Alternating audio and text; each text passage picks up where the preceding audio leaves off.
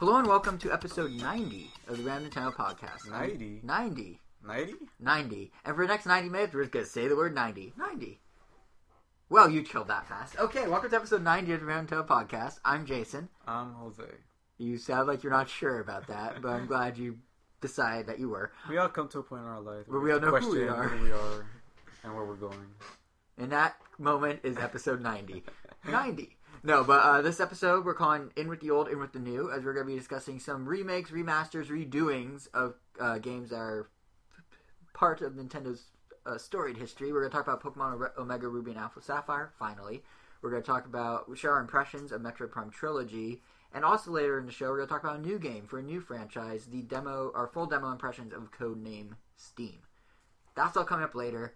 We also have a ton of news to discuss. There's new game information on Xenoblade and Splatoon. There's new game information on some third party games. There's Nintendo's financials without the corresponding briefings. So it's going to be kind of different than we've done in the past. There's Club Nintendo Awards. There's Nintendo's bizarre YouTube situation. There's a lot. So timestamps are at roundtown.com, as anyone who listens to the show already knows. Uh, under episode 90, we list all the stories with timestamps. That's kind of self explanatory, actually. But before we jump into any of that, let's talk about something that's very late breaking news. Something that broke. Like, this is the thing everyone's going to talk about this weekend if you're in the world of Nintendo. And that is The Legend of Zelda is getting a live action TV show, probably, possibly, on Netflix. So this is definitely not 100% guaranteed. No. It's Basically, what happened, yeah, what happened is out of nowhere, the Wall Street Journal, uh, they revealed that there's supposedly a Legend of Zelda live action show in development at Netflix. Not actually being written yet, not actually being filmed yet, just in development. Meaning Netflix goes, we want to do this show, and then they put out kind of a. There's two ways of doing it. Either a company, either a writer approaches a company about a show, or a company reaches out to make have people make them a show. In this case, it sounds like Netflix is working with Nintendo to make what they're calling a Game of Thrones style, uh, family friendly version, which is a little concerning, uh, Zelda series. And they are now reaching out to find writers, and they're pitching it as yes, it's Game of Thrones, but family friendly. So as of now, it's gotten as far as the John Woo directed Metroid. Yeah, essentially. Which I, which as everyone knows, never happened. Which means there's a good chance this will never happen either. So Well, I mean, it probably has a better chance of happening than Metroid. well, no, because here's the thing right? about Metroid. Nintendo actually announced that one. Nintendo Oh, said we right. gave John on Woo the rights. Power and everything, and It was legit. And this is not even legit yet. This is the Wall Street Journal, very reputable business newspaper, obviously, reporting that this is happening. Now, there are some things that obviously people raise some concern about. One is that in the article, the Wall Street Journal says that unlike other fantasy genre entries like Game of Thrones or Lord of the Rings, Zelda is viewed as a fantasy genre that's, here's a direct quote, typically with a more lighthearted, kin, kid-friendly tone. I don't know which Zelda game outside of. Okay, let me rephrase. maybe they just did. I think Waker maybe they or just any of the- watched the 1993 Zelda cartoon with "Excuse Me, Princess" and went, "Oh, it's so kid-friendly and lighthearted. Let's make that."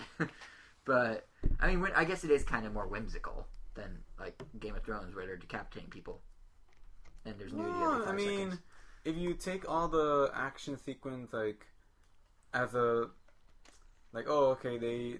I mean, you're, you're slashing people with swords. I mean, there's definitely going to be a lot of blood and stuff, but But not. but it's not gonna be like Game of Thrones where there's you decapitate animals pretty frequently. I mean, not people. yeah, but it's not gonna be in the show. Yeah. But the the other issue that at least I when I first heard this, I was kind of like, wait, how would this work? But then I came to, well, lots of people came to this realization. I shouldn't take credit, but I also thought, or I was inspired. No, Long story short, uh, the idea is that okay, let's say it is a show about Zelda. Let's say this happens. It can't possibly be about Link because you have two awkward situations. Either he talks and everyone's like, Link doesn't talk, or he doesn't talk and you have a script that's ten pages of just dot dot dot for every time Link speaks. And how does that work for a show? So I think it might It could be interesting. I think I don't think Link's gonna be in it. My feeling is if they go forward with this, it's almost gonna be like you know how like there's Gotham for Batman on Fox right now. It's like the pre-Batman show. It's all the characters except Batman. It's going to be the pre-link show. I don't think it's gonna be pre-Link, but I wouldn't be surprised if they call it like Hyrule or Hero of Time or Hylian Legends Oh, or Hylian God. Warriors, and it has nothing to do with Link. It's just set in the world of Hyrule. It can run in tandem with what's going on It's in to be Ocarina about some random soldier in the Hylian army. No, I don't. Well, that's how Game of. Thrones is. Is it's about all these different warring factions. Well, I don't know. I don't watch Game of Thrones. I don't, I don't either, but I, just, I know that much. But uh, so they could do that. They could do something like Gotham. I think what it's going to be is it's set in the Zelda universe and it complements the games because you can't you can't even do Oc- how you do Ocarina of Time the series. He goes to a dungeon. he found a shield. Episode over. Like that, you need. It's gonna be like as Link is doing something, this is happening over here, or like as or like the the legend of the hero of time. Maybe this will tell that story somehow, like the the one that they passed down in generations and never. I feel like. I mean, if they say family friendly, if you want to get the kids interested, I feel like you kind of have to have Link. It doesn't necessarily see family friendly doesn't necessarily mean that's the other thing is like people might be overreacting myself included. Well, I mean, family uh, friendly doesn't necessarily mean kid oriented. Well, I mean, uh, like a lot of I mean, you could argue well, Lord of the Rings is a family friendly fantasy film. Well, Yes, it's a little violent Well, and I- I get- older, but yeah.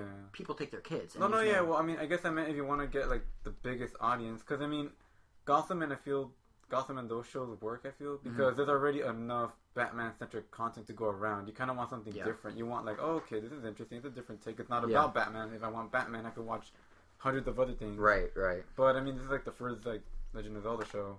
But if you Potentially. want Link, you can play all the games. Following your logic, Yeah, but like most of the people. there's no Batman TV like- show, like- like but there's a Gotham. There's no Zelda TV show, but there's a High What? Hyrule.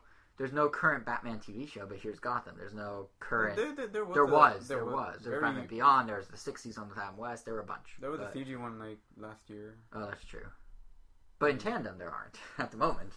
Yeah. Brave and Bold doesn't exist anymore. But I mean, like- you could. I feel like movies are just turning Yeah. into long TV shows, and TV shows are turning into short yeah, they're they're merging, which is partly why I think this is happening with Zelda, is because Nintendo's probably looking at like DC and Marvel and seeing the huge success they're having with converting their universes into movies or TV shows. I mean, even Netflix, they have a Daredevil show that actually the trailer looks shockingly good. Like I'm probably gonna check it out. It looks like dark and it looks like really good.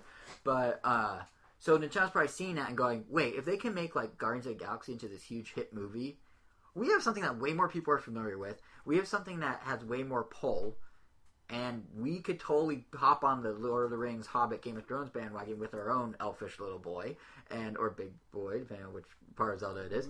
And like uh, appearances. yeah, I mean, there's a lot of potential here, and I think Nintendo finally is realizing they have a chance at this because this isn't the first one. Do you remember Sony when they got hacked back in like last tail end of last year? It came out that they supposedly got the rights to a Mario movie. Nintendo's Oh, yeah. catching on, and it makes sense because Iwata said at that financial briefing sometime last year, Nintendo's going to start licensing out their stuff a lot more. We, of course, inter- interpreted as oh, game collaborations, merchandise, which they've already done. Jakks Pacific has a bajillion toys now. You know, you got Puzzles and Dragons versus got Mario. Figma making a few toys more frequently. Like we had Lucina Yep. come out. We had some pits. We got the. Yep, yep. you And then they even have stuff- The links. They even have stuff like all these weird game collaborations, like Pokken Tournament, Oh, yeah. or like the Luigi's Mansion arcade game that Sega's randomly making. Like, there's stuff happening, but no one, I don't think anyone ever thought, oh, they're going to start making movies and TV shows. But that's obviously the next logical step of this. They can do a Marvel universe for Nintendo. They have the franchises. they have the one. pull. Yeah, phase ones, and then it all ends with Smash Bros. It's their Avengers. I don't think they're ever gonna do that. They're gonna have a Mario show that's just called uh, Mushroom Kingdom. Mushroom Kingdom's too long. Uh, Because if it's about Peach, they could just call it Toadstool. I don't know. Plumbers. Sounds like a sitcom. uh, And then Plumbers would be a, the old Mario. And, show. and, any- of the technical thing would just like sounds like a parody video, like a parody series from YouTube. Mhm. Which But kind- see, like Hyrule kind of works. Like if you're not a diehard Zelda fan and you hear about, well, actually that's a bad example. If you're a Zelda fan, I don't know Hyrule. I kind of like the name of it. I Like if it was called Hyrule, When, I, or- when I think Hyrule, I just kind of think of like a Or it's gonna be some of- boring show that I'm not gonna care about. I don't know. I, I'm kind of harsh when it comes to. you, you're not a big live action show fan. That's part of the thing. No, I rarely watch live action shows. Breaking Bad being the exception. Yeah, like there are very few, and I don't know. I feel like for me to get into a live action show, I have to be as detached from everything that I am actually a fan of as possible. For me to actually get like into Because then you start trying to cross compare them yeah, because I want to get into the universe as much as possible. That's why I really like Breaking Bad because it had like nothing to do with anything that I know. Right.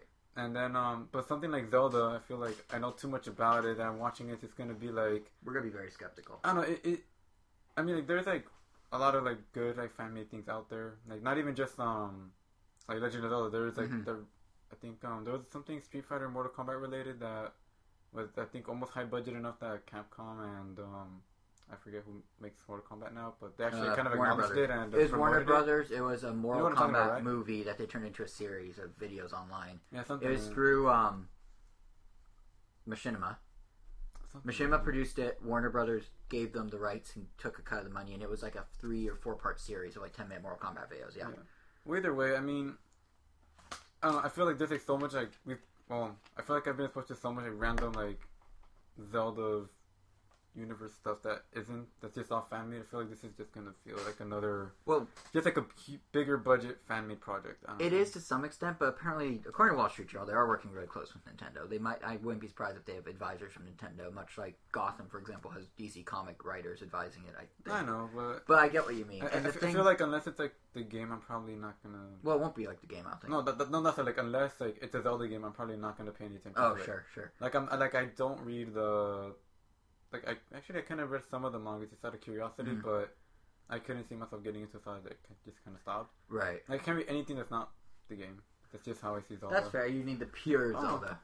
Yeah, I guess everyone chooses how they choose to Yeah. digest the Zelda universe. I guess. Yeah, the- I- and, not like, a show. And I honestly don't think this is going to be a replacement in the Zelda universe. It's just going to expand the lore. It's going to expand the. Because how do they even deal with this And- multiple timelines? This has to be like a chunk that's in tandem or separate or. Yeah, and if, There's I no don't way it know, can be honestly, still think that's a cool idea though, because I mean, you could get people that Yeah. I feel like are kind of interested in Zelda, but like probably don't really have the time to play the games and just kind of want like they, they just like the universe Mhm. excited and I don't know. Not even that, but you're get people that are just in Game of Thrones.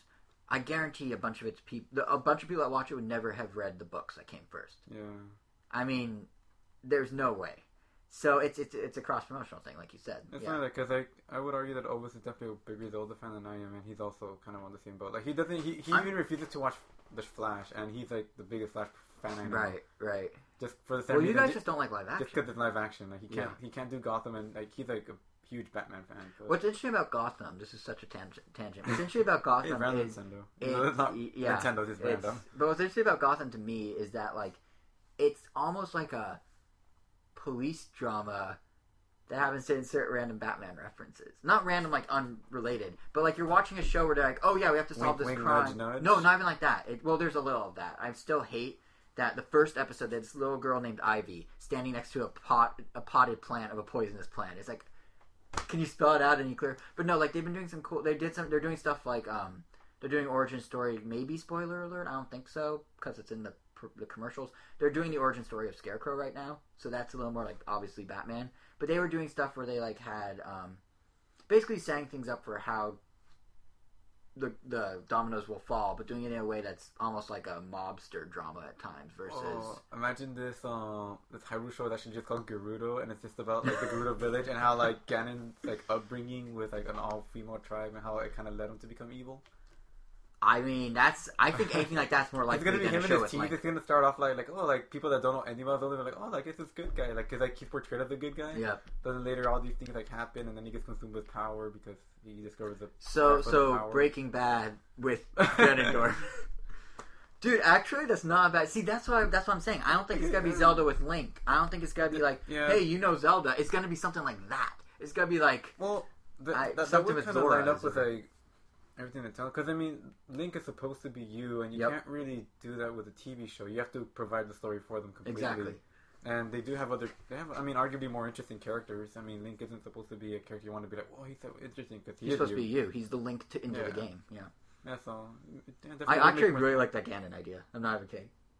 Something like that I think would be perfect. And then the, the thing is though, it's either gonna be great or it's gonna be horrible. Because either Nintendo's gonna nail or Netflix will nail the production values and the costumes will look really good, or it's gonna look kind of weird. Like imagine a funny though, 'cause, person like- dressed as a Zora. Like that's a little. I mean, or like- like, a There's a fine line. They could either make it look so good, like whoa, that's like so game accurate, but then to me, it's just gonna look like high budget cosplay. they're gonna have to take some. They're gonna have to take some uh, liberties. I Like, think. like to the point where like when you see like those kind of content at Comic Con, you're like, whoa, that looks so awesome. But then when you see it on TV show, it's just like, uh, I don't know, Yeah. kind of cringy. yeah. Like they, um, they kind of have to figure it out. Like they might not have to look all too Zelda. Like I, I don't know. I feel like every time I see like the giant Triforce logo somewhere, it's just gonna look kind of. I don't know. It's gonna break me out of it. Like Can you show. imagine though? Like if this becomes a show, Netflix has tons Oh, of marketing. Can you imagine driving around LA and there's billboards with the Triforce and the Zelda logo I know. I, was- I was talking to Elvis about this. Like, imagine it becomes like super huge and like it becomes Imagine if it becomes Game of Thrones. it, it becomes scale. super mainstream and they even like start making movies out of it. And I was joking like, oh, like they'll star like all these like actors that I can't even. I wouldn't even be name Yeah, a few. yeah. but, Like Imagine if Kevin Chris- Spacey switched from House of Cards to this and was like canon. That'd be. I would uh, even play. I don't know. They'd find some They'd find some new guy probably. But um, see, that's that's why I'm cautiously. Chris Evans is Link. That's why I'm cautiously optimistic. Chris Pratt. Oh, I would, I be would be Chris down with Chris Pratt. As, well, Chris Pratt wouldn't be Link. He'd be like one of the Oh. side. He'd be like a troublemaker side character. Yeah. Oh no, but he's a AAA action star now, so I don't know why it would be. But He'd um, bring a new take like, oh, it's a new spin on Link. It's Chris Pratt's Link. He's a wisecracking elf that, or he's a wisecracking Hylian that uh, you never know what to expect. Will he bring out a talking tree? No, but he'll play an ocarina. Uh, but Not all his movies are comedies. what? Well, I guess they practically are. Uh, not all of them. Jurassic World won't be. Which I, I can't. When I watched the previews for Jurassic World, I'm like, Chris Pratt, don't be serious. It's not like I'm sure he's fine, but like he's a funny guy. It's weird watching him go from Parks and Rec to all this stuff. Like it's cool, great for him, but it's also kind of strange. Super nice guy though. Um, You, you sound like you know him on a personal level. I met him. I've met. I mean, Whoa. yeah, I met him. I have his autograph.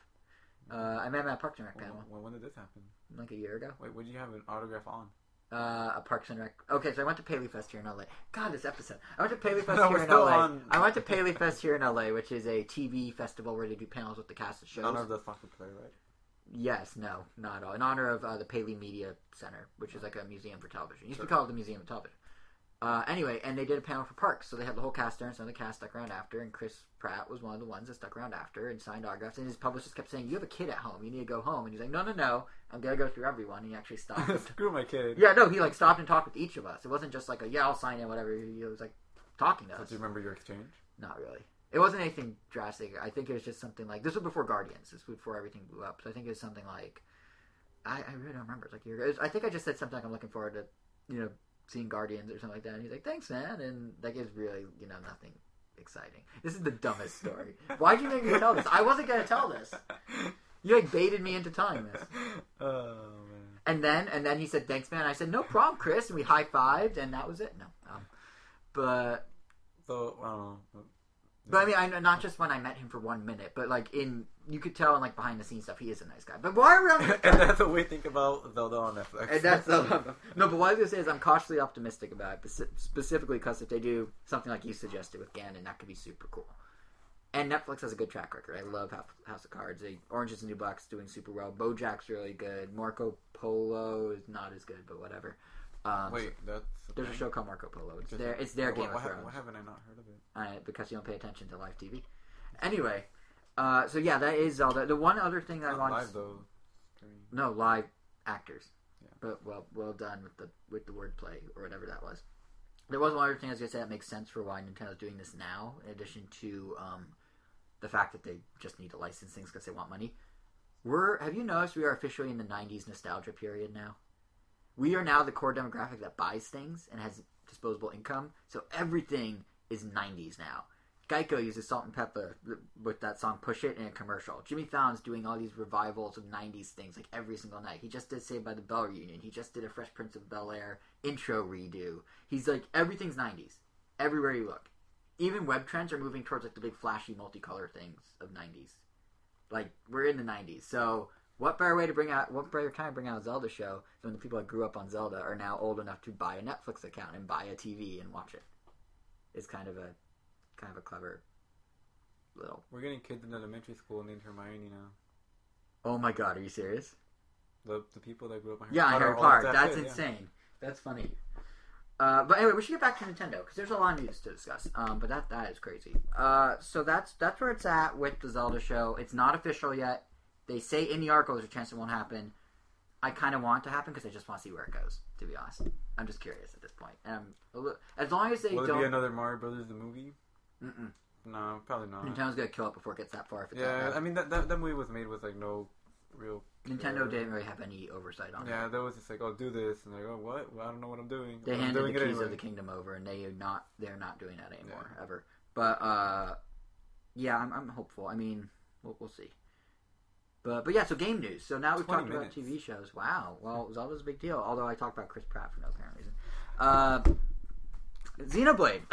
so outside of uh, Friday's big Zelda news, the other big news on Friday was that Xenoblade Chronicles had a not Nintendo Direct that was essentially a Nintendo Direct over in Japan. It was a live stream, and it was a Nintendo Direct, but they didn't call it that. So here in North America, we're not seeing Xenoblade uh, Chronicles X until later in the year. We know it's coming this year, but we don't know when. Japan, however, is seeing it in April, late April. So we are now officially in that window, the two months leading up to launch window, when as soon as you get in that eight week window, Nintendo suddenly just starts, starts bombarding you with information. They did it with Mario Kart. I don't know if you remember.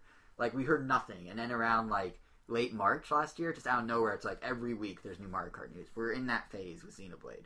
So they had the direct. They did stuff in Famitsu magazine over in Japan, just to pump up attention about it and get more people interested. So the world of New Los Angeles will be coming to Japan first. Yep, not to Los Angeles, not to old Los Angeles, but to Japan. So uh, the most notable thing, well, first of all, that world is huge. We'll, we'll talk about that in a sec. Uh, but I, I do like that. It's called This Los week's Angeles. title could have worked with that game. In with the old, in with the new. I just did we ever explain why we called it that? Nah, whatever. Uh, so yeah, the most notable. You usually do, but I did I? I think I might have. no, no, no. you- I said you usually do. Oh, so I probably did. Anyway, mixing things up. Yeah, keeping people on their toes. Uh, so Xenoblade Chronicles X, uh, I'd say the most notable thing they discussed, not the size of the world necessarily, but the gamepad use, because that's a brand new thing they added on top of what Xenoblade Chronicles was. So there is, of course, off TV play, but that's not really the story that's worth talking about. What's interesting is what's happening when you're playing on the TV, and what the developers at Monolith, Monolith Soft are doing is that they're going to um, have your gamepad be what they're kind of dubbing an information terminal. So it's going to have stuff you could, you know, stuff you'd expect like a map that's split up by regions of little hexagons, and then you can log things as you explore, and they're ma- marked on the map. And um, why that's important is because Logging as in manually, or you kind of reach a checkpoint and it just marks it. For it you? marks it for you. But but those checkpoints, see, the game's split into two parts. There's exploration, and then there's doing quests. So what the direct was showing, or the non-direct, whatever that video is, was showing is that you will basically you go out and explore the world, and it's this massive world. It's five continents big. It's five times the size of Xenoblade on uh, Wii. It's so big, in fact, that they almost had to put it on two discs, but they worked with Nintendo very closely to get it so it would stream the data in as you're as you're walking through one part of the map, the next part of the map's loading, but you can't see it yet. But then when you get there, it's loaded. So it's constantly streaming back and forth. It's actually what's actually interesting about that, just a sidebar, is Like that um, treadmill. I guess, kind of. But what's interesting about that is sidebar that um, they said Nintendo helped them with that. A big open world that lo- has no load time or very minimal load time. How much do you uh, bet Nintendo provided the technology? I think is the term they going use. to be used for Zelda. Zelda. Yeah, I guarantee we're going to see a similar thing with Zelda where you're going across the overworld. And we already know there's a map that you can place markers on and teleport around to. And I bet that's another thing the gamepad does. It lets you, when you put those markers down or when they log the spots, you can teleport between them for faster travel. But, um, Yeah, so many ways to travel. Yeah. By foot, by dolls, and by teleport. yeah, and not only that, but they have other little things like they have what they call the, um, it's basically a bird's eye cam that you throw up and it'll show you the world around you that you can't necessarily see, so you get a better sense of your terrain. You also have a, um, what was the other thing? Oh, a navigation ball. I think so. It's a little guide that floats in front of you and kind of points you. It's like a, the Arrow and Crazy Taxi, but sci- science fictiony. Uh, so it just guides you because it's so massive you don't know where to go. But yeah, I bet Zelda's gonna use that, and I, I'd actually be shocked if they didn't, given how big Zelda's supposed to be. I think this world's bigger though. I mean, this thing sounds massive because the whole game is going back to what I was saying. The whole game is this idea that you explore, you find new areas, and the way you find these areas is there's gonna be beams of light you come across as you walk around. And when you go up to those beams of light, it kind of marks it like, okay, you now have discovered this region. You can then turn that beam of light, the station connected to it, into another tool. Like you can have it mine resources for you and send them back to your home base and that sort of thing. But then once you mark, once you've discovered the region and done stuff, you know, like marked it as yours, go back to New Los Angeles, and then people are going to start, you know, citizens are going to start needing you to do quests over in that region that you currently didn't So know needy. existed. There's a quest board you can like check into. Basically, yeah, they're very neat. Basically, it, it's like a twofold thing. You go and explore, you find a new area, then you go do things in that area. And the things you do are everything from finding monsters to gathering resources to finding information points to it's like a whole bunch of different tasks, all strung together by this ex- exploration idea, and flying around in the mech or the doll as they're now called. So that's kind of in a nutshell how it works. Um, the interesting thing is that there's going to be online as well, which we kind of already knew a little, but now we sort of kind of know how it works. So as you may recall, when they first showed the game off, there they showed that little text box in the corner, and everyone's like, "Is that is that online?" And Nintendo's like, "I don't know, is it?" And Monolith Soft is like, "You tell us, or maybe we'll tell you in the future. Just wait and see." But well, now they're saying it is. So except not on purpose. It wasn't in the direct. It wasn't in Famitsu. But the eShop listing for Xenoblade Chronicles X, which is already up in Japan, lists what its online functionality is. So we have no idea what it means. We just know what it is. So there are two. There's four-player online questing, which I think is self-explanatory. It's going to be cooperative. You together go do quests. I suspect it's going to focus more on monster battling, and I suspect it's going to be hunting? Nintendo's version of Monster Hunter. That's my gut feeling. I mean, four-player co-op questing. You could describe Monster Hunter that way to a T. Yeah. So that so there's gonna be some Monster Hunter in there. And then the other thing Not so they're much doing, questing though. You're literally just on monster. It's like a boss yeah. rush But what other questing game. are you gonna do in Xenoblade? I mean, with four people, like, hey, can you go gather some ore in the mine? Sure, let me bring three people on a long walk with me where we don't fight or do anything of interest to get some ore from the mine. like, it doesn't make sense. I guess you do kind of do that in Monster Hunter 2 sometimes. Oh, well, there you go. But uh, but it'd be smart because the monster hunting genre is a huge thing in Japan now. So, Yeah, that makes sense. but so that that I, that's the four player aspect. Then there's this other thing which is even more intriguing. Well, that one's not intriguing. Then there's the intriguing one, which is the 32 player um, information and item sharing.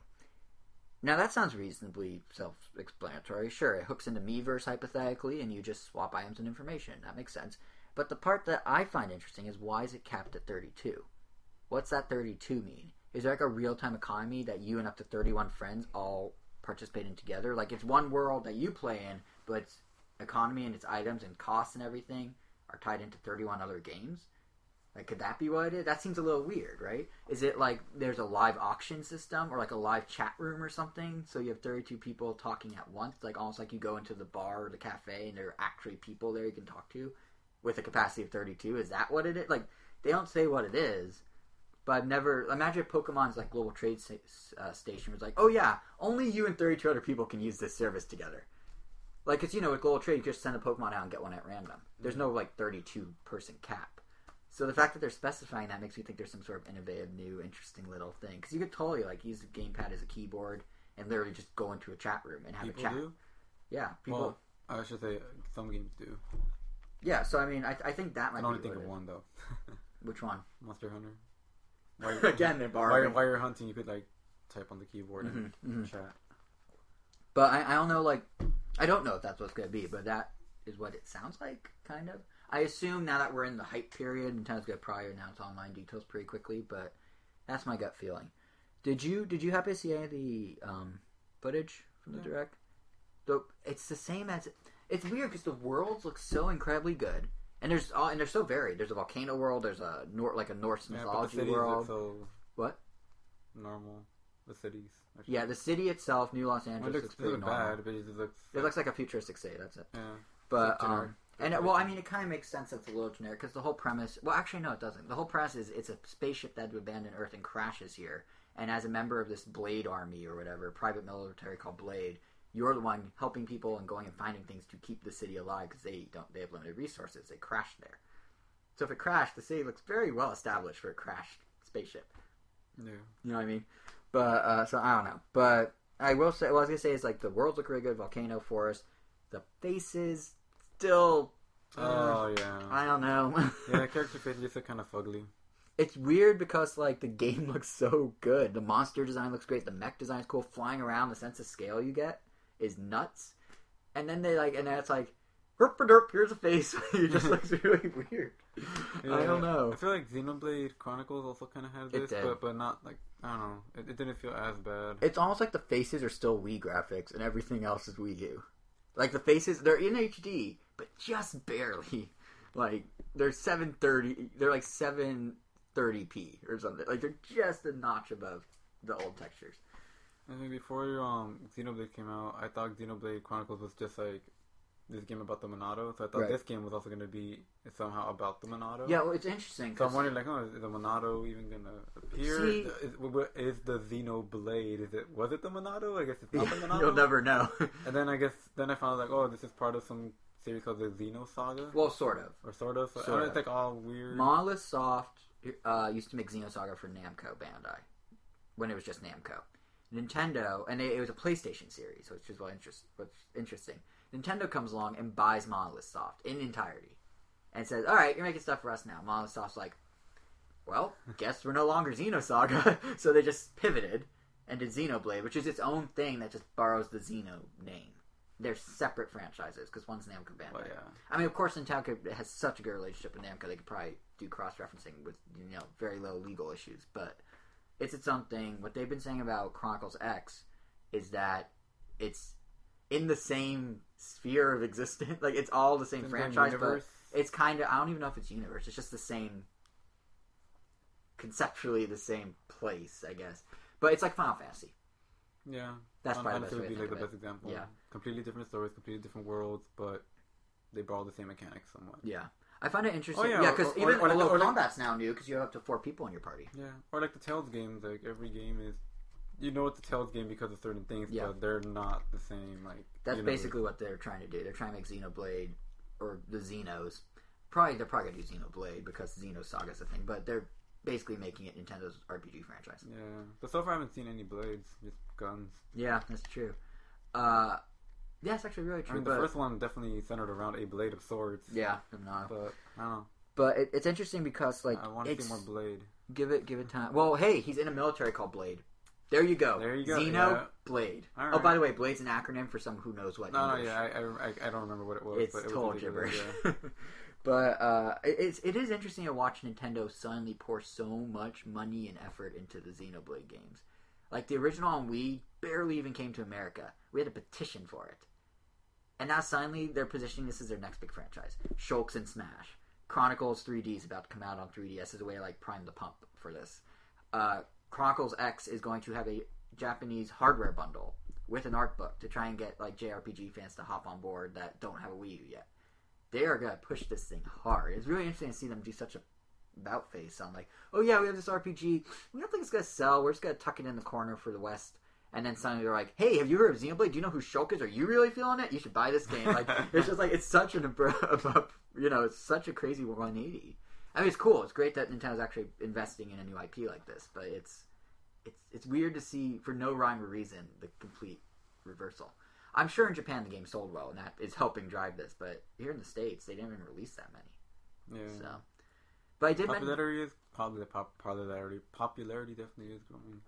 Yeah, and Shulk and Smash is certainly a large. Oh yeah, like I, I, I would say he's the new um Captain Falcon taunt wise. Oh, like, yeah. like especially because he has like all all three of his taunts like people seem to really love. I already made I already made a reference to him feeling it like just now. Yeah, like I don't know, I, I kind of like taunts that where the character talks or like actually is more tauntish. Yeah, But um, I don't know, Captain Falcon he just has that show me your moves. Like the other ones, people kind of forget what they are. right. Yeah, I don't remember any of them. Yeah, Show me your moves. Even gone to Mario Kart yeah. on the billboard. But Shulk is the Monado's power. He's kind of cool. Yeah, no, he's a cool character, and and I he think it's this is Shulk time or it's Shulk time. It's like his other one. he says Shulk time. Yeah, like it's Shulk time or something like that. Of course, he would say that. I mean, he was he says Oh, I'm really Shulk. feeling it. Um, Yeah, yeah. Well, that's actually in the real game. Well, not I'm really, but I'm feeling it. Which is funny because, um, kind of pivoting here, Nintendo here in the states, we didn't have the Chronicles X direct, obviously, because not obviously. I don't know why we didn't, but we did have a new trailer for Chronicles 3D coming to new 3DS, and in the trailer, literally less than five seconds after Shulk starts talking, he goes, "I'm feeling it." It's just like, oh, I wonder who that's pandering to. yeah. But um, like I, I counted. I went back and rewatched it and counted how many seconds it took for him to say it, and it was five seconds from when they put him on screen and he opens his mouth to saying "I'm feeling it." It's just like all right, but uh, but yeah, we did get some new news on Chronicles 3D. Um, it's funny. I think I'm actually coming around. I'm actually pick this up now because like I'm getting a new 3DS. I might as well get the only known exclusive for new the new 3DS, which is this. But they released this new trailer. It was two and a half minutes of footage, and then they also confirmed that uh, Amiibo support is now included, is now officially included in Chronicles 3D, and Street Pass support is included. Now, as you may recall, last episode we were saying that Monster Games developer was not adding anything new except an art gallery and a music player. So Street Pass and Amiibo, ooh, does that mean new content? No. It means you get coins that you then use to buy access to songs and artwork. So if you tap your Shulk Smash Bros. Amiibo onto the game, you'll get coins. If you Street Pass, you get coins. That's it. Once or multiple times a day. Uh, I assume it's gonna be a one a day thing. They didn't say Nintendo only. Here's what's weird: Nintendo only announced this in a tweet. They didn't even put out a press release or even like mention it on their website. But yeah, for the for the amiibo, I assume it's once a day, like Hyrule Warriors. That's how they do it. For street passing, it's you know however much you street pass. But uh, so it, it, I mean, it's nice that they're doing that, but like they could have done a bit more, right? But I will say that the um, the trailer looked You could have given um the main character like a Shulk outfit if you scan the Shulk see that would be some. Maybe they're still gonna announce that. Maybe a little Monado weapon that you could use. See, I, I would not be surprised if they still announce that because that makes too much sense for them to skip out on. And they're doing it with Codename Steams. Scan the Fire Emblem Yeah. guys in, get Fire Emblem guys. Yeah. Yeah, Nintendo, Monster Games. Come on. I know you guys are just wanting to make the next Excite bike truck bots, but at least think of things like this. Actually, I take that back. I want them to make the next Excite, tri- Excite Truck Bots bike, whatever. Um, but did you did you see the new trailer for the three Chronicles 3D? It's graphically interesting. Yeah. Here's the thing. Here's what I've realized after I played the I don't know, Steam. I, I, I almost thought it kind of looked like it almost looks worse than the Wii one, It does but in 2D on a computer screen. but it's like okay. I don't know. It looks worse than the Wii one in 2D on a computer screen. But you know, I realized. You know what Codename Steam taught me? I saw the footage. We've talked about it on the show before. We saw the footage on IGN, on Nintendo.com, on YouTube, and we're like, "This looks ugly." Then I played the game and I went, "This looks great in 3D. Like it really looks ever said it good." looked ugly. I did, but it looks great on the 3DS. Like I love the look of Codename C now. I am positive Xenoblade Saga or Saga. Wow, Xenoblade Chronicles 3D is going to be the exact same situation. You can see where the 3Ds go work well. You at the end they pan out and there's little particle effects flying around. I'm like, that's gonna look cool in 3D. No, no, yeah. I, So, like, I, I can definitely see that. It's the same The thing. textures are gonna go not be an issue. I feel like. it's the same thing with Monster Hunter on the 3DS. Like Mhm. footage and um, just kind of looking at it in 2D, like everything looks like it would just be cluttered because everything is so detailed. Yeah. But when you look at it in 3D, it's like whoa, like everything is just. I don't know, it's crazy. Like you're kind of surprised it's even running properly. On the I feel 3DS. like the problem with the 3DS is Nintendo doesn't do anti-aliasing on it at all, which means there's jagged Oh. edges everywhere. So in 3D it's a non-issue because the separation is clear. Yeah. But when you push them on the 2D and then put them on a computer screen where the resolution is like shrunk down and then reblown up, so it's like doubly, you know, doubly like messed with, it looks awful. Every game looks awful. But then you play it on 3DS, I'm like, oh, th- this looks nice. So Nintendo might want to figure out a better way to show off their games Mm. in videos. I, there is no way. I, I don't know how they would do that. But but yeah, we also know, by the way, that uh, Chronicles 3D is coming out April 10th. We knew it was April. We now have a date. That is four days. I think it's four days. Uh, yeah, four days after the first anniversary, uh, or the third anniversary of the first Xenoblade releasing in America. Really, it's been that long. It came out in, on April sixth, 2012. And now on April 10th, 2015, we get it again on a different system in, in 3D. Hmm. I just thought that was interesting that they put them so close together. It might just be a coincidence, but but either way, kind of, kind of a nice little nod to its history. Um, the other major game this spring that Nintendo's coming out with is, of course, Splatoon. And there's also some information on that to discuss. Uh, this comes courtesy of J- Japan's Famitsu magazine. Good And, uh, what? That's like just a good old Famitsu. Yep, good old Famitsu. I don't understand why Famitsu's still uh, able to exist, but all the U.S. gaming magazines. I guess Famitsu's the Game Informer of Japan, because like in America, the uh, all of them died off except Game Informer, basically. And yeah, in Japan, Famitsu seems to be going strong. Maybe it's just different cultures, but either way, Splatoon's their other big game coming out, and like Xenoblade, it too has a major online component. Except obviously in the case of Splatoon, it's a much, much, much more integral part of the experience. So. um we learned a couple new things about how online multiplayers go work that are kind of worth noting. One of the biggest and most, I would say, kind of most surprising is unlike Mario Kart, which is probably the nearest comparison game in terms of how online set up, you will not be able to play unless you have full capacity of eight players. If you try and do a four by four on four match, you're stuck until that eighth player shows up. It won't go well. Seven works because they need to be even. Yeah. So they are. They, there's no AI computer characters either in multiplayer online. No, that means like they really focus on four on four. Like that means you Yep. can't even do three on three. Nope. Hmm. At least for random. I mean, like, At least for I mean, random. that's good, but I guess it's being a real big. I mean, I guess like way down the road, like let's say this game doesn't really sell well, or for whatever reason it just doesn't really Sure. hit. That potentially means you might, might be almost impossible to find a match at some points. yeah, which is a little concerning, especially because they're not even building in AI characters in case you can't find a match. Yeah. Like, there's no single player battle mode. If you want to do battles, you go online or you do what? They're, they're building a local local multiplayer mode. That's a new thing they announced. So, um, and obviously that one can't be eight players, so there'll be some variation, but you won't be able to do the online mode, the online fighting in an offline manner, or if you were to eight Yeah, people. and because of this, um, they also said that. Well, I guess it's because of this that they don't have other modes because then but they do. no, no, no, like online if for the Oh yeah, yeah. Yeah if for the eight for the four on four Mm-hmm. because then that's taking away those people that you're waiting on potentially.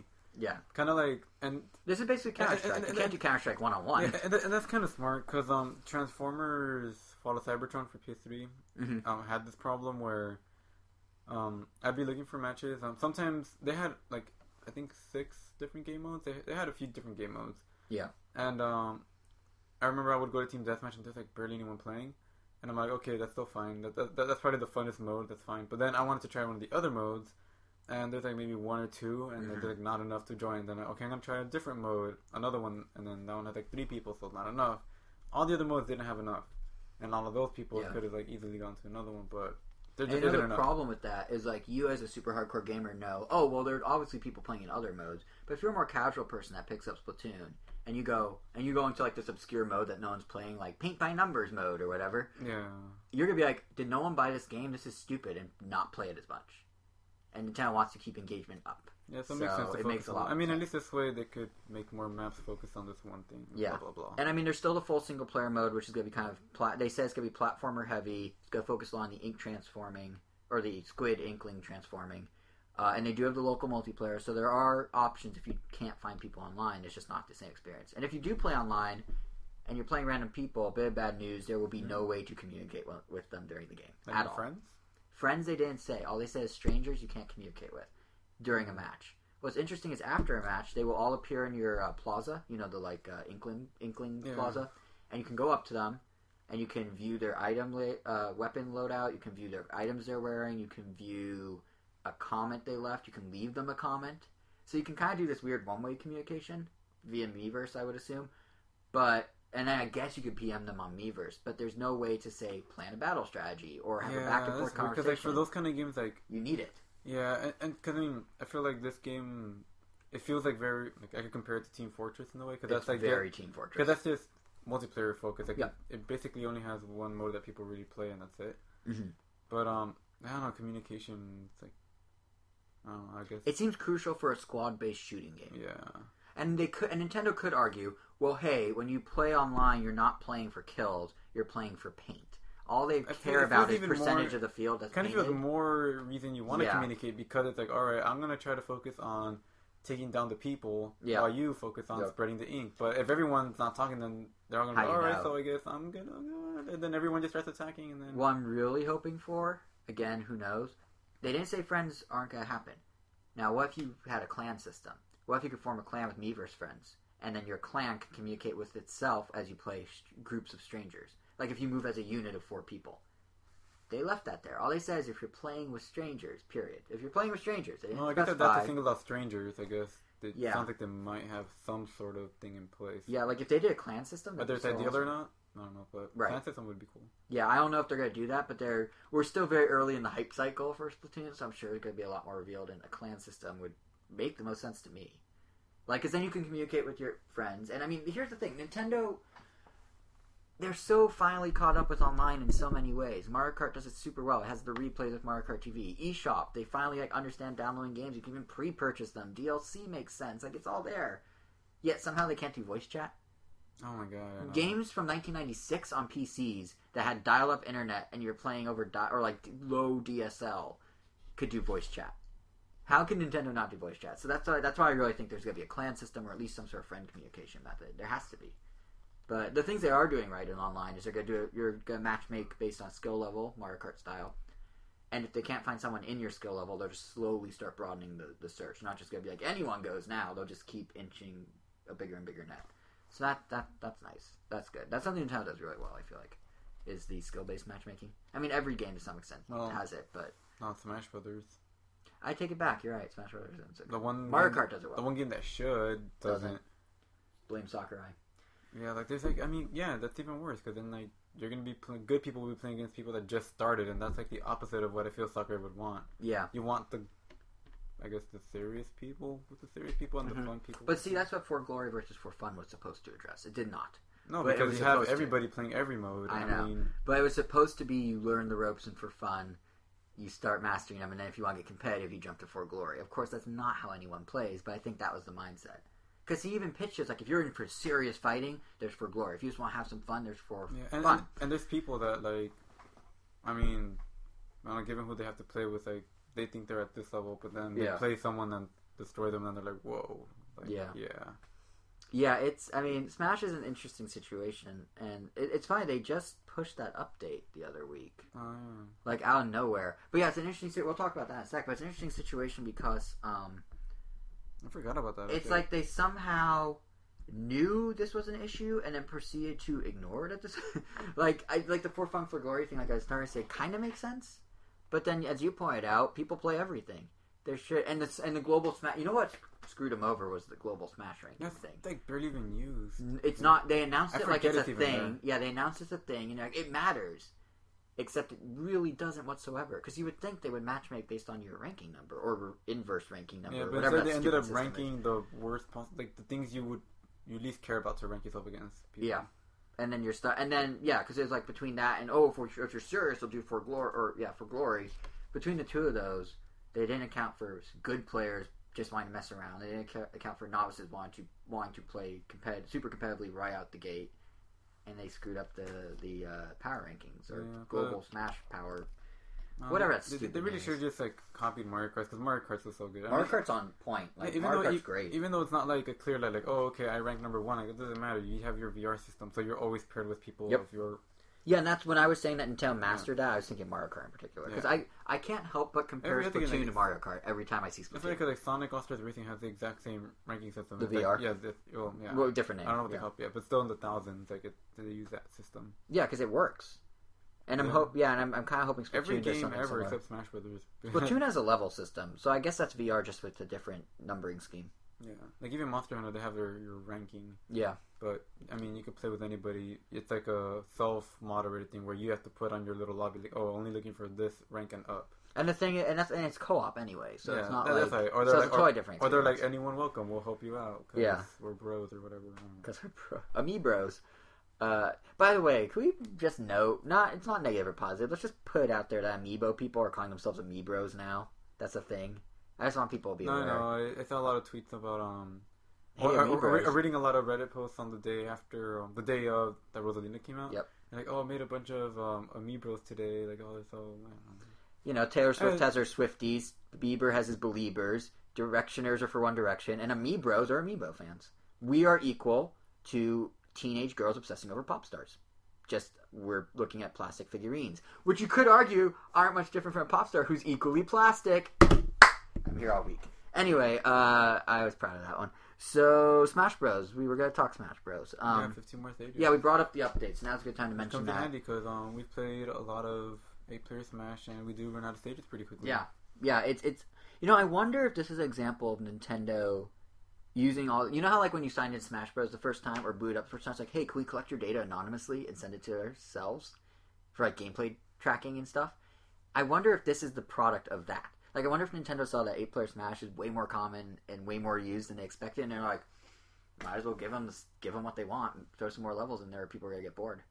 That's just my gut feeling, especially because like they cut corners for those. So for those who don't know, there's 15 new options for eight player smashes. I'm just gonna read through the list real quick.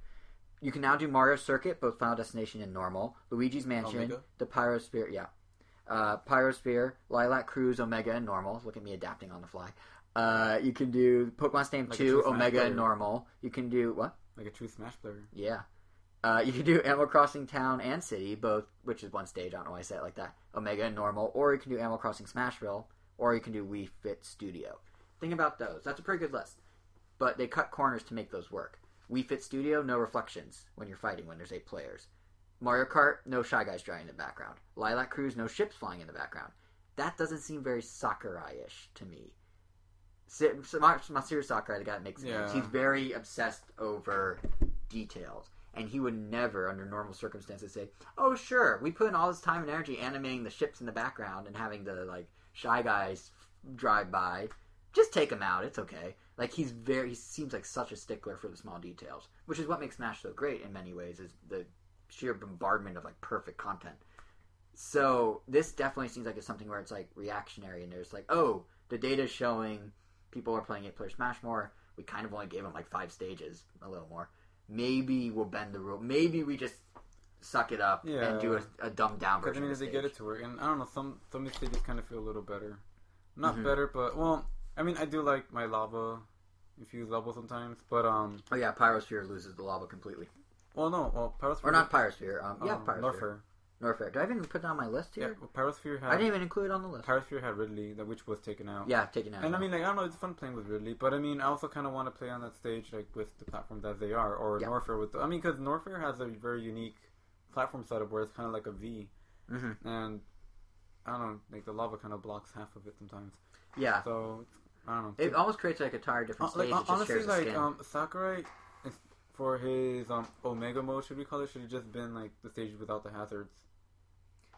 yeah, but people, I think like, if you notice that, well, a lot uh, of people like the flatness though. You think that, but that's kind of not, Not the true case. at all. Interesting. Um, I would say, like I've played in a few online tournaments, Sure. and I'd say the most banned stage or the stage that ends up getting not played the most is Final Destination and Omega. Like I would say, even on this recent tournament, Apex, like Yeah. I guess one of the higher profile tournaments, Uh, Nintendo was um, there. I'd say ninety percent of the stages fought on were Smashville or Battlefield. Because of the platforms. Like it was rare that it was Final Destination or an Omega. Interesting. Like, and I would say it was Smashville pretty much almost the entire time because it kind of has both. It has like one platform and it has like a flat area. Mhm. And I mean, you would even see. I, I saw um, Castle Siege. You know, the transforming stage. yes, um, More Yeah. times than I saw Final Destination. Even um, uh, what's that one called? The Halberd. The the halberd. one. That's what it's The called. one The, that had- halberd. It's literally Halberd. called the halberd. Um, that one, the one that has the laser that shoots at you and the ball and the Yeah, claw. that was one more common. Yeah. That's quite a that's quite a change. So Uh, I mean, a stage that has hazards was used. uh, I don't know. I- it is funny this many year or this many months after Smash came out to now see like the cracks beginning to show. in- Well, I think it. it, I think it was more not like the cracks, but the miscalculations. I, I think it was made. more um the joke about Fox only Final Destination became so big Mhm. that Sakurai kind of thought like, oh, that must be what people want. Yep. But I mean, players are.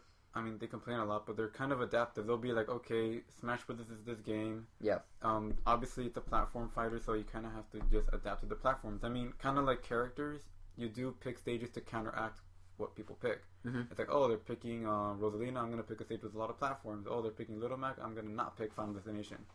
Like it's its Yeah. own. It's like a whole separate meta. Which is definitely something that he did not account for. I yeah, I yeah, because like, now that it's all Final Destination Omega form, like I mean, like Rob kind of does really good on those because Yeah. there's nothing to block my lasers. And the thing is, this is something that Sakurai couldn't account for. Like, you don't know how people will adapt to what's offered to them until you like do a thorough playtest, which is kind of why I'm glad Nintendo has this anonymous data collection and seems to be using it with eight player Smash oh yeah, because definitely. they can adapt, they can adjust things. And i mean, honestly, like it, a lot of people were saying it would have been fine if it was just uh, if it would randomly pick between like they could have had an Omega and an Alpha version of each Right. stage, where the Alpha is a Battlefield clone and the Omega is a Final Destination clone, and That is that's it. triple the game data though, or triple the stage data though. 'cause of Yeah, that. but I mean, yeah. But that's actually a really good idea. That'd be some, that'd be interesting to see if they do because there's a lot of stuff that got cut from this that I wonder if it'll ever come back in. Like there's a lot of stuff Well, I mean, they we found still- stuff on the disc I mean, that never still made it. I mean, we're still waiting for that tournament mode that they promised. yeah. promised. Well, tournament mode, the Miiverse stage, Mewtwo, all those are still coming. Yeah, But Sakurai has said in interviews that he doesn't really want to do real DLC. But then you see like then there's stuff like what we're discussing now, where out of nowhere the eight player kind of like he Smash should kind of just show up. up. Yeah, But that's I think he's going to. But but I, I can't. I don't. It's not. Doesn't feel. It doesn't feel fair to say that because obviously I'm not the one developing the game. yeah, But I don't know. I, I feel like there's a lot of talented people out there that he could like ask for help or even like outsource it to, but he just doesn't want to let go of it. That he's kind of creating his own problems. he might be letting go of it. That's what's interesting. Is um Like he said, like, oh, it's like a new mean, like I can't see anyone working on it, but I want to be part of it. yeah, but I don't want to be part of it. He's kind of bringing it on himself, but at the same time, he's in a weird situation because he is going on record now that developing this game really wore him down. He he has a, a semi-regular um, Famitsu column, and he was saying in it that like this could be his last Smash Brothers, like legitimately. And the reason is he was game in general, right? or, or yeah, game in general. You're right. Yeah, but I don't buy that. I think Smash Brothers possibly because basically what's happening is he's had some serious health issues. He has a weird thing with his wrist where he could barely play a video games without his whole arm being in pain. He was working insane hours. It's very stressful to make the banner game for Nintendo for a year, and um, basically it. And then they did it two times at once. Like he doubled because he did 3DS and Wii U. So he was saying in this thing that um, this is a direct quote. It's very tough this time around. I doubt I'll be able to go on making games if it continues like this, but I consider myself lucky that so many people seem to enjoy Smash. So at least he, you know, can I balance it. appreciate that. Yeah, Everyone loved it. exactly. But I don't think a. I think he's serious this time. He said the same thing for Brawl. He said, "Oh, I'm, I'm." o-" He said, "I'm not going to do another Smash." he sounded really tired. But the thing with Brawl is, he said, "I'm. I don't want to do another Smash. Like I'm done with Smash. It was a lot of work. I want to move on to other projects." So he did equally big projects like Kid Icarus Uprising, and then came well, not equally, but you know, another content heavy game, and then came back to Smash. This time, he sounds like he is physically unable to do it again. So all his talk of DLC, all his talk of, um, you know, this is it. What we announced is all we're doing. In the back of my mind, I keep thinking he's serious. Nintendo might move forward with other stuff, but Sakurai himself, unfortunately, I think is seriously done with Smash, which sucks because it's his vision, it's his thing. He knows exactly how to. Well, Early retirement, I know. I think he's still gonna make games. That's the thing. I think he's done with Smash, but my gut feeling is he's gonna make small projects. mobile games. No, no, no, for Nintendo through Sora Ltd. I think what's gonna happen is he's gonna make little things for the eShop or smaller scale games. We're not gonna see a thing like Kirby Air Ride or Kid Icarus Uprising or Smash Bros. where there's so much content you don't even know like how to begin playing it. Hmm. We're gonna And see. they're all gonna have that same menu. Yeah, seriously. But I feel yeah, I feel like well his wife makes all those menus, so he can't he can't fire her. But uh, and they do work. But yeah, I feel like um, we're gonna see smaller projects. Maybe they'll have the I same kind of menu. like the menus in Brawl. I don't know. I have some issues with how some of the things are laid out. The menus in, in the new Smash and Kid Icarus as well.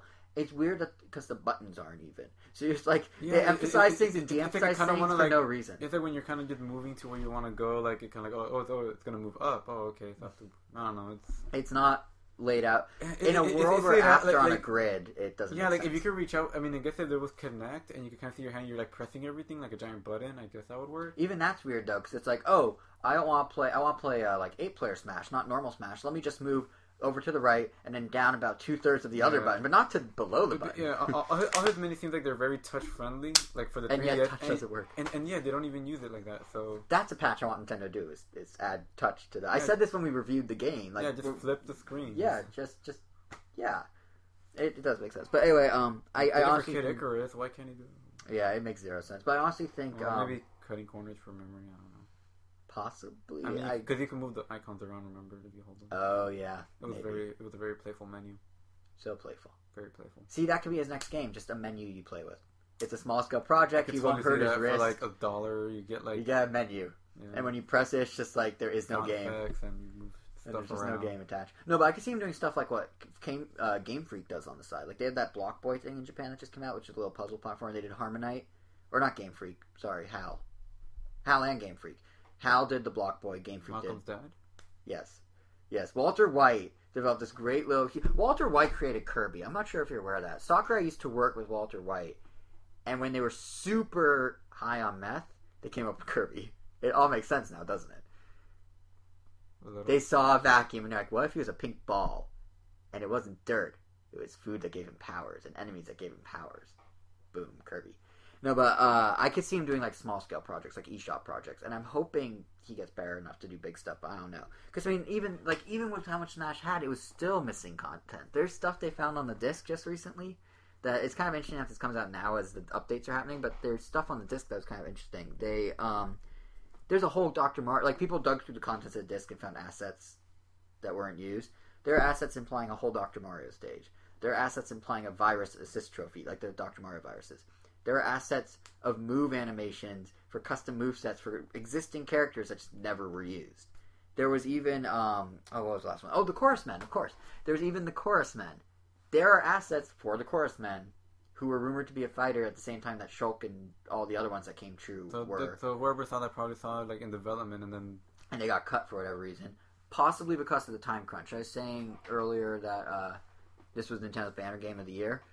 Sakurai said in interviews they made that abundantly clear to him. It needs to come out this year. So if you have to cut stuff, cut stuff, but it needs to be out this year. That's why we don't have tournament mode yet. That's why we don't have Miiverse yet. So his comments about no DLC, and I'm sure that didn't help with his stress, by the way, and his physical ailment. But um, the random DLC with eight players makes me think all that stuff on the disc may one, get, one day get used. Whether Sakurai saying, "Oh yeah, we're not doing more DLC" or not, Nintendo's gonna say, "It's there. We have developers. It's your vision. We're just gonna implement what you originally wanted." And then he can back away and he can say, "I'm not doing DLC. DLC is not happening. We're not making new content because you're not. You're adapting half-made assets with stuff saved on a local hard drive somewhere." So there's there's ways it could happen. I don't know. It's it's a weird situation because I love the Smash series and it's soc it, it's Sakurai. it sucks that Sakurai uh, might be backing away, but I think he I think he's serious. I would be very happy to be wrong on this, but I get the impression this time around I'm Kind of curious how he's uh, non Sakurai Smash would look. It's called Pokken Tournament. Guess we'll find out in four years, 5 Mhm. years. One per console, so yeah, Mm. four or five years. Well, actually, yeah, because Brawl to, I mean, Brawl to this one was six years, or no, five years, five years. So, but then Melee to Brawl was eight years. Mm. So you never know. It's one per generation. What was 64 to Melee? Uh, ninety nine to two thousand, only two years. Wow, Ninety nine two thousand one. that's nothing. Yeah, but it, Smash Bros didn't become a phenomenon until Melee. So, and, and and the N64 one came out very late in the life cycle of the N64. Originally it started out as a polygonal fire with no Nintendo characters, and then someone at Nintendo said to Sakurai, "Why don't you just put Nintendo characters?" And he's like, "Oh, yeah." Nintendo's main mascot is beating each other up. Oh, they wouldn't be up for that. And then they were. Apparently, yeah. Yeah, it's so bizarre. But so that that's pretty much it for Nintendo first party news. But there were a couple third party games worth mentioning. Um, starting off with a fan, a favorite franchise of ours here on the Ram Nintendo podcast, and that's Mutant Mudds, which is getting a brand new entry of sorts on 3DS and Wii U called Mutant Mudds Super Challenge. So it's it, it's not exactly a sequel. It's not exactly an expansion pack. It's kind of a weird in between where it's going to be a separate release of 40 new levels. It's they're describing it, they being a Renegade Kid, the developers, are describing it as like Mutant Mudds 1.5, kind of. They call it a stepping stone to the sequel. In other words, The Lion King one and a half. yeah. In other words, it's for the fans to give them something more to do, and it's going to be harder significantly, so it's really for the fans. And then I guess the idea is the name's going to be out there more. I mean, they didn't say this, this is me speculating now. But my hunch is the name's going to be out there more as a result, which is a good way to get early buzz, to get people remembering about Mutant Mudds in time for the sequel, and that will boost sales. That's my gut feeling. Because, like, Keep it relevant. yeah, because if they did DLC, that wouldn't really work. Because like, look at Hyrule Warriors. We weren't even going to talk about this on the show. Just the other day, they released the Majora's Mask DLC pack for Hyrule Warriors. Comes with Tingle as playable character, Young Link, um, some new Impa, weapons and items, Impa Impa, yeah. So it has some stuff, has some cool stuff. Tingle looks ridiculous in the game. It's DLC for a game that came out in September. If it wasn't for the fact that I was making reference in regards to this, we were not going to talk about it. DLC doesn't get attention. DLC doesn't get covered. So if they release this Mutant Mudds pack as DLC just to reward fans, no one's going to care. Put it as a separate game. You get the coverage, you get word of mouth, you prime the pump. That's the second time I used this expression today. Yeah. How weird. Uh, but you, you prime the pump, third time, for, uh, you know, getting, getting it back on the eShop on the homepage. Like, it's a way to really build some buzz, and then they can do Mutant Mudds too and be like, look how crazy this is compared to what we just came out with. So it's it's a smart marketing strategy. But more to the point, Mutant Mudds is a really fun game, and now we're getting 40 more levels of it, all with new like world themes and everything. So that that should be good. No price yet, no release date yet. But still, it's it's nice to see Renegade Kid continuing to support the franchise in or Yeah, continuing to definitely- support the fans that support that. Definitely has a lot on his plate. He does. I, I mean, I he, mean, it's a team. what- It's not just Jools. What's No, his yeah. name by himself, but Yeah, oh, well, they. I mean, like I'm sure they have like some people working on the Dementium remakes. I'm pretty sure he said there were, that was gonna. Be Yeah, happen. Dementium, uh, Dementium's getting is getting remade for the eShop. Moon Chronicles Just wrapped episode up. two, three, four just came out, so that's done now. Oh, and then still have They have Treasurenauts. Which was supposed to come out last year, but then Xeodrifter delayed it to this year, and Treasurenauts was already a year late last year. Just kind of feels like a is he has side project. Like he was working on there. They're like, yeah, I kind of feel like making this game, and then he just kind of makes this other game. And You know what's funny? That's literally what he said about Xeodrifter. He's like, "Yeah, I had this great idea for this game, Xeodrifter, or however you call it, uh, and so I just put Treasurenauts on hold."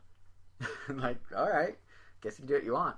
Um, but yeah, I mean, I, I think it's fun because Mute Muds is like the one constant they've had. Like they did the DLC for it previously, the free upgrade. oh, yeah, the the, deluxe. ghost, the ghost levels, and then the retro levels. Yeah, so they, they kept kept it going, and now they're doing a step forward, and then they'll do a sequel. It's also interesting that they basically are confirming another game while announcing a game. yeah. But but yeah, so, so that's Mute Muds. On the other end of the spectrum, there's uh, a company who's basically taking a familiar franchise, exposing it to new fans instead of taking a franchise and rewarding the fans as a way to get the name out to new people. You know what I mean? Like it's a different. It's kind of the opposite approach. And what I'm talking about is Badland, the very very popular iOS and Android like silhouetted platformer thing where you're that flying alien guy. That is now going to get a Game of the Year edition that's coming to every possible system on the planet, including Wii U, but not 3DS, so not every system. Uh, but yeah, it's gonna be on Xbox, PlayStation, Linux, Mac, PC, Wii U, and it's going to actually have quite a lot of stuff. It's more than a Commodore port. 64. What's the one we It's gonna be on Atari Twenty Six Hundred. I can't wait to play it on the Game Gear. I can't wait to bust out that brick of a Game Gear that I've never actually owned. Uh, but no, they're they're doing some cool stuff with this because they could very easily go, "Oh, Badland is a huge hit on mobile. Pour it over, make it work with buttons, call it a day." But they're expanding it in some interesting ways because for those who have never played, how it works is basically you're this bat alien flying guy. I don't know what he is. He's in, he's silhouetted, and all you do is tap to stay in the air and just solve puzzles by flying through. It's like Flappy Bird, but not ridiculous. It, that's actually a horrible comparison because it's a platformer. You're doing puzzles using him, but you keep your momentum going by tapping. So what they're doing now is they're adding new controls. Completely. So not only can you tap to go forward, you can control his speed, and you can even go backwards. And what that means is they have to redo a whole lot of puzzles around new mechanics. So they're promising there's going to be a lot of levels, something like hundred single player levels, many of which ported from the first game, many of which retroact or you know retrofitted for new controls. Then on top of that, there's a co-op mode now with hundred more levels. They're saying that this this port of a mobile game, which is coming being you know a, di- a affordable digital release, is going to have 15 hours of content. Oh wow, Yeah, like that's how you do. that's a lot of. That is how you do it. You don't do what Angry Birds Trilogy did. You don't just pour it over and call and like literally make the same Oh, thing in one and, and bundle. still charge thirty nine ninety nine. yeah. Well, this is gonna be like practically. I mean, Badland itself is a pretty big game on iOS, but this Never heard is of it. really. Yep. It's pretty pop. It was. It's. It was one of the like. kind of been out of the iOS game. it's for old. A It was a couple years ago. I I, know. think before you got your iPhone. That's why. uh, well, But no, it's it's a good game. But um, I played a li- I I have it. I just haven't invested a ton of time into it. But it was a pretty lengthy game, from my understanding. would you double dip? But uh, you know, I'd consider it because it is really fun. They have clever puzzles and 200 levels. They haven't announced price. They just said it's coming this spring to the eShop. But I mean, if it's an eShop game, it's, you're looking at 20 max. I would say probably 15 max. Honestly, I can see. It's, so I can see it's going 15, and that's a that's you know way less than what Angry Birds Trilogy uh, charged for nothing extra. So this is how you do it, folks. Look at what Frogmind, that's what they're called, Frogmind games. Look at how Frogmind did this. Everyone that ever wants to port a mobile game to consoles and do what they did. That's my that's my PSA on the matter. But yeah, I'll- I think I'll pick it up if review if uh, you know if reviews say that the new puzzles are up to par with the old Speaking of puzzles, you know what game I still want that we haven't gotten? Pokemon Shuffle comes out this month. No. Pokemon Puzzle League. It's on the Virtual Console. Think Portals, but not Portal. Cube Director's Cut. Yeah, whatever happened to that? I don't know. There that there's a weird black hole that many eShop games seem to fall into, and they fall through time and just like slip through the cracks, and I have no idea. I it mean, vanished off the face it was of the supposed to earth. come out like there was like Tengami. That's how there Tengami was, did come out, There was a bunch of. but unfortunately, it didn't sell as well as they were hoping.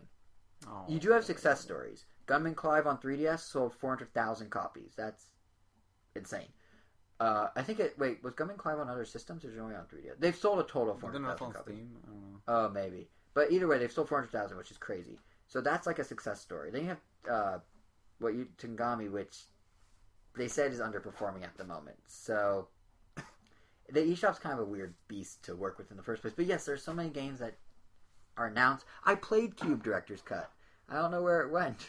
It was perfectly playable at Indiecade 2013, I'm gonna look it up. and now it's gone. Well, later. But but yeah, the interesting thing with those is I remember there were some rumors that all of Nintendo's web framework and all of, and more importantly than the uh, the engine they're working with Unity, there were some rumors that it actually was pretty buggy. When Unity was given out for free for Wii U, it wasn't as smooth of a engine as people were hoping. It led to all sorts. That's why a lot of the indie games got delayed because between web framework and Unity, everything was kind of buggy. Everything was kind of like three quarters of the way there in terms of how far the development of the, the tools to develop with were actually developed. That sentence made sense. Uh, but yeah, so I think that probably contributed to it because all these sorts of things popped up, and that's why all these games are getting delayed. But Mhm. hopefully, Cube resurfaces. Because like the eShop, it's interesting because the eShop's kind of in like a bit of a. There's still stuff coming. There's a lot of interesting stuff coming, but I feel like some of the attention that was getting a year or two ago has waned a bit. In part because Nintendo's starting to put so much effort on their own games being available in the eShop and pre-ordering and you know pre-downloading and that sort of thing that they're kind of moving away from focusing on the indie as much. or maybe we just personally have moved away from it a little. Because I, I know I'm not quite as looped into the scene as I was.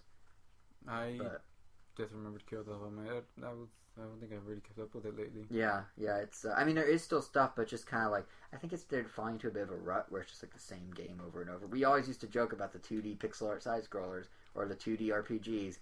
There's still a bajillion of them. Yeah, I mean, I'm kind of keeping my eye on um, what's it called? Um, it's like a four-player brawler that's like kind of 3D Double Fine. It's like Double Fine's making it. they're like producing it. I have no idea what you're talking about, but it sounds interesting. Okay? You have water. Having a weird cough attack. Well, welcome to episode 90 of Roundtable Podcast, where Jose dies. This is the final episode for Jose. You can, uh, You don't remember? It has um, there's like multicolored fighters. They kind of grab each other and throw each other down pits. There's No. like fans and no. it looks like it looks like clay fighters or something, but they're not clay. Oh, And you know what? I take back what I said that there's nothing of interest coming to the eShop. Because I just remembered there's, um, the running rainbow ones. yes. What's it called? I forgot what it's Rainbow called. runners. I don't know. No, that's not it. but it's 2D. The arcade. nine player running crazy. It's like Smash. It's like Mario Kart, but 2D running. Yeah, that looks insane. Like there's still stuff. It's just like there's a, we're maybe it's just a quiet period. Maybe things will ramp up in the next few months. But if it does, we'll of course report it. But but uh, yeah, so that's Badland as well. Going back to that, I did want to say one thing of note is that so they're retrofitting it for controllers. I really hope they. I mean, they have to adapt to the touch to the gamepad to some extent. So I'm hoping they put the touch back in. Because it'd be strange if you're playing a game designed for a touchscreen that was then retrofitted for buttons on a device that has a touchscreen and you can't use the touchscreen. They haven't said one way or another if they're doing it, but I'm hoping touch is in there. But either way, yeah, if it's well, if it's good, I'll, I'll probably pick it up. Hmm. Um, but that, that that's pretty much it for actual game news. Like we, sure, game news is exciting and all, I guess, but um, you know what's more exciting than game news? Talking about the rewards games give you, and I don't mean the hours of entertainment and the pure joy and bliss you feel. I mean the physical, like five cent to make things that Nintendo charges 800 coins to give you. That's what I mean. That's the most rewarding part of gaming right there, and that's ending in June. So, because Yeah. of it ending in June, Nintendo's going on a bit of a um, crazy Club Nintendo reward spree. As they promised, they put up a lot of new stuff, and uh, I'd say there's positives and negatives about what they did. So, first, the positives in my mind. There are 117. I counted. There are 117 games available for download for Club Nintendo coins. That's a lot of games. 117. It includes some really good bargains. Wonderful 101 or Super Mario 3D Land, 600 coins. NES Remix, 300 coins. Earthbound and Super Metroid, Kid Icarus only Uprising 200 there. coins. Kid Icarus Uprising's in there for, I think, 700? And 500? And the Donkey Kong, Donkey Kong's in there. Super Not- Mario 3D Land. Yeah, I, I mentioned that one. Um, a lot of the eShop only stuff they put out, like Sakurai Sam, Sakurai Samurai. That's not. It's not his. That's not what it's called. I don't even know if that's there, but uh, It is there. Fluidity's there. You know what I think they did? I think they went through every game they've ever offered as a Club Nintendo Award and just re-offered all of them, and then threw in like Wii Fit, Wii Fit U. You can get for six hundred coins now. Game and Wario six hundred coins. Wii Party U eight hundred fifty coins. I, I don't see how that's necessarily a bigger game than Wonderful One One and deserves more coins, but that's neither here nor there. But no, the positive is there's a ton to choose from on the digital front, which is yeah, great. if you just got, well, actually, no, that wouldn't work. I'll say if you just got a Wii, well, I guess if you just got a Wii, you would definitely have a lot of good. Or Wii U, like uh, it's split Or about Wii third. yeah. Yeah, because it's 117 games across Wii, Wii U, and 3DS. So there's a lot to choose from. It's fine though because they have like get Super Metroid on Wii or Super Metroid on Wii U, and I'm pretty sure the Wii U one was actually cheaper Yeah. coins by about 50, which is kind of funny. But on top of that, they're also still giving us Flipnote Studio 3D for free later this month. Originally supposed to be this past week, it got delayed, and much to my chagrin, well, actually not much to my chagrin, uh, Doc Louis's Punch Out, the previous platinum reward that you had to choose between that and a Mario hat, Um, like a what- physical what, Mario what, what they called an authentic Mario hat. Of course, I was gonna pick the authentic Mario See, hat. I picked the game because I didn't know what to do with the hat. Because this was our first year of college, and I'm like, I don't know what I'm gonna do with the hat. I don't need the hat. I'll get the game. How many people grab this game on their Wii? Not many. Until now, that Nintendo's offering it I don't for know. everyone. My, my logic was like, oh, it's Doc Louis's Punch Out. Like, as much as I love Punch Out, it's like it's just gonna be one fight, and then It it's just was. gonna be there. And I, I mean, I'd rather I played it for seven minutes and then one like it was like I, I'd rather have this physical thing that I could just always go like. I mean, I have it on the shelf, and I'm like, yeah, Yeah. I have the hat. see. I but go now to my I have shop- both. Yeah, lucky you. No, it's it's actually kind of funny because like I got it like oh it's kind of a cool exclusive, but I was more like, I just want to play it. So I feel like I got my worth out of it, but it's kind of weird to see it suddenly resurface. Also, if you never got the Ultra Hand weird Bizarro Ultra Hand minigame, that that was only Club Nintendo. That's now available as well. Um, So they're yeah, so I'd say those are positives. Just the idea that they're doing all this stuff, and on top of that, platinum and gold member awards are happening this year. Not only are they happening this year, they're happening in April, really soon. They're going to be downloads of games like last year, and they've not said what they are. Hopefully, it's something I don't have this time. Yeah, Last time I had everything single I had to get I, I, I didn't had to even, get Wii Party U because I that the one I didn't have. I didn't even redeem mine. Wow, you could have at least had a digital copy. For no I, reason. I, I I was actually planning on giving it as a gift to someone, but be, yeah, I just forgot. Just because it was like, because I kind of held off on like, oh, like I, like I don't know. Part of me was like, oh, maybe I could just have one and just I could always just have a copy on my Wii U, just Right. download it. right. But I don't know. I didn't really want to waste the space. It just didn't seem worth it. And then by the time I remembered, it was already expired. Right. So I was like, well, nothing lost. Well, really. now you can do it in April. What, what's interesting is like I would have expected games like Wonderful 101 to be one of the platinum or gold rewards, but it's already on there for 600 cards. Like I wonder what they're gonna do. Is it gonna be Hyrule Warriors. they're either gonna yeah they're either gonna do major sellers or they're gonna do games that no one bought and they don't know why. like last year it was Game and Wario, Wii Party U, Pikmin or 3? Wii Party. Oh, was it Pikmin 3? Pikmin 3 was on there, I think. Oh, well, that's a mate. I don't know. Maybe. So maybe they'll do a mix. I wonder if, like, we were talking about this before we started recording. I wonder if Don, you suggested maybe Donkey Kong Tropical Freeze. Oh, yeah. Because Don, uh, Donkey Kong Country Tropical Freeze didn't sell as well as Nintendo hoped, and it's so far Word removed of from mouth. release now. people are playing it. Well, Yeah. not even that many people, depending if it's platinum. Like, because, I mean, not everyone has platinum. There's definitely less people that have platinum that have gold. Yeah. For sure. So, like, if a handful of people get it and they're all, all of a sudden talking about it, you get that's more people buying it. So, Yeah, so it has to be something that's still on store shelves, following that logic. Bayonetta. Bayonetta 2 would actually be a really good one. But that's tricky because then they're basically giving free mature rated games to kids. Hmm. Like, how would they verify? I guess they have your birthday. They could verify that. they could easily It's in verify there, yeah. Uh, actually, Bayonetta 2 would be a logical one. Yeah, maybe Hyrule Warriors. Well, we'll find out in April. In April, we get to choose, and I think the codes will be distributed to us in June when it Club Nintendo closes. But those are the positives. No, well, if it's a game, wouldn't it be distributed immediately? I think last time. Oh, was it last they time? were, You're right. You're right. You're right. But yeah, so those Instant gratification. you're absolutely right. And those are the positives. It's instant gratification of 117 games wait, to download. wait, a, wait a month or two for a code for getting. we need download. we need to have our Pikmin build numbers to put on your screen, but but yeah, it's uh, so that's the positives to me at least. The negatives, however, is that after promising quote this is what they said dozens of physical rewards uh, when they announced that they were shutting down Club Nintendo, what we ended up getting was exactly a single dozen. I counted of physical rewards. So I guess if you take out the S from dozens, they're spot on. But and the rewards, the rewards aren't bad. Don't get me wrong. This is a super Mm. fir- hold on. It's a super first world problem. I'm about to say. The rewards aren't bad. You're getting stuff for free. That you could print Let me out. finish my thought here. You don't print it out. You print it. No, No, they send it to you No, I know that you on nice could. cardstock. Yeah, but like I know. Well, let me finish my thought. blank. Here's the thing. They didn't have to give us anything. They could have said, "Tough, we're shutting it down. Game over." Yeah, we're making video game references because we're a video game company. Game over. You lose your coins. That's it. They did not do that. They gave us some stuff, and yes, some of it's kind of crappy. What they're giving is I'm just gonna run through the list. There are two new Smash post Smash Bros. poster sets, three posters each. There's a Majora's Mask No, Messenger. just one new one. The other one was the same, Oh, you're right. There's one new one. There's um, a Majora's Mask messenger bag. featuring a Sonic poster. Indeed. And Duck Hunt. Or is that the old one? There's Duck Hunt on the poster. No, it's about the Junior one, the Shulk one, and the Sonic one. Isn't there Duck Hunt? No, there's Duck Hunt. There are two. I was right. There's Duck Hunt. Duck Hunt has a poster. Uh, You're talking about the Sonic one. It's a, it, it has Sonic, and then there's like I guess there's a giant duck hunt right in the front. But yeah, it's, it's, Are you, are you sure it's not a Duck Hunt poster at Sonic's in, opposed to a Sonic poster at Duck I'm Hunt happens to be branded all over? pretty sure it's a Sonic I- I- just happens to be labeled as Duck Hunt.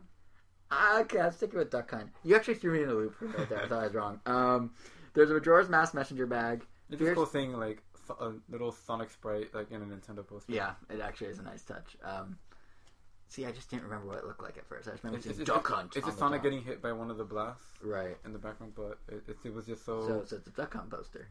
Yeah. Yeah. Well. uh, anyway, there's also a Fierce Deity Link jigsaw puzzle, which for some reason is the exact same price as a full messenger bag, which I don't understand. There's a new 3DS game if it was a case. thousand pieces, I would have probably got on it. How many was it? Three hundred. Oh, well, pff. Yeah, I could finish that in like ten minutes or less. but there was. I don't know if the mic was picking up. There's also Cool a new. picture though. There, yeah, it is a nice picture. There's also a new Gesundheit. As you keep sneezing, I'll keep talking. There's also a new Gesundheit again. There's also a new 3DS game case, one of those 18 cartridge holders that's the size of one of the plastic 3DS game cases Featuring new 3DS. featuring faceplates for the new 3DS that we're never going to get because Nintendo hates us. But you know, they'll give us the advertisement for something we can't have. Uh, so that's there. There's some uh, Zelda uh, drawstring bags to hold your 3DS XL. pouch, kind of like their old. Yeah, pouches. That's what I'm looking for. There's a I have mine in desktop. gray mode now. You do. Oh, you do. There's a desktop count, a desktop calendar, and Animal Crossing mini playing cards from Japan. So that's what they're offering. And now, what they could have done, and what I thought they were going to do, is never stuff like in bag. Europe and Japan. I said the messenger bag. Oh. Uh, they could do in Japan, in Europe. They're doing Mario Golf golf balls, like a full set of golf balls. Mario Golf brand as if it's like a golf course called Mario Golf. They could do the Luigi's Mansion statue that they did. They could do the cradles, the multicolored charging Could cradles. have They could the do trophies from Mario Kart. they could have done. I was about to say that the Mario Kart trophies. There's a lot they could have done. They could have done soundtracks. Could have done soundtracks. They could have done. I mean, Australia could just got a link between jazz worlds. Mario 3 Could have given game. us the Jazz Mario CD. At one point, one region had a Golden Link statue Europe, for Club Nintendo. Europe. Yeah. It was the Star Catalog, but it was Europe. Anyway, they could have done all that. They could have done all that. And you know what they didn't do? Any of that. so, so it, it is kind of like it's great. Nintendo did a did their dozens, and by dozens I mean a dozen. Yeah, it just looks Rewards, like the world of the kinda- internet when you know what everyone else gets. Yeah, it doesn't make. I think that might partly be why Nintendo's shutting this whole thing down because they're like, this is getting stupid. Like people want stuff that we're never gonna be able to do because we're in Nintendo America. and We don't know how like reward fans properly. Uh, but yeah, so I mean the rewards aren't bad. We're not getting them until summer. They're shipping them out We're later at a later point, but we're just very greedy. And the funny thing is, like the other issue is, so the rewards aren't horrible. Oh, and a Mario shirt. I forgot the Mario shirt. The the Mario Pretty Sprite shirt. I I ordered it. I like it. I mean, But- not a bad shirt. It's Yeah, but generic. here the other major issue, the other negative with this Club Nintendo thing, the second they put these up, not the second, that's a lie. By the morning they put these up, site crashed. Took people five hours to order a single item. You have to order them one by one by one. It's still crashing a week later. You know it's bad when Nintendo had to tweet out a reminder that these are there till the end of June, people. Calm down. And they also put on top of the site, these are here till the end of June, people. Calm down. I mean, better wording. But uh, but it's kind of funny. Everybody stops using the site and waits till, till the end of June, time. and then they all come back. Yeah. But it's, it's just kind of funny because like everyone's in a panic because in the past, Club Nintendo they put up the Luigi's Mansion statue gone in like an hour. Put up the charging cradles gone in like twenty. The Kirby minutes. pin ran out. Kirby fast. pin, the 20th anniversary pin ran out super fast. So I, for whatever random reason, happened to be awake at 2:30 in the morning on a random weeknight when I worked the next morning, and I saw this go up. I saw a tweet saying Club Nintendo stuff is up. I'm like, what? So I went and I'm sitting in bed on my iPhone at like three in the morning, just trying to or like ordering everything. Like, what do I want? I had like the calculator app open. I'm like, okay, I have 2,500 coins. What can I get? Can I get the shirt, desktop calendar? So I end up getting the messenger bag, desktop calendar, shirt, Mario shirt in my size, and Animal Crossing playing cards, and I have 200 coins left over. But I was like sitting there, like panicking, like these are gonna sell out. They always sell out. It's the middle of the night, but somehow it's gonna sell out. And now here we are, like a week later, and they're all still available, and no one can buy them. I got mine. I got my order confirmation, so I'm happy. But it's just Yeah. like I'm glad I was up till 3 a.m. doing this.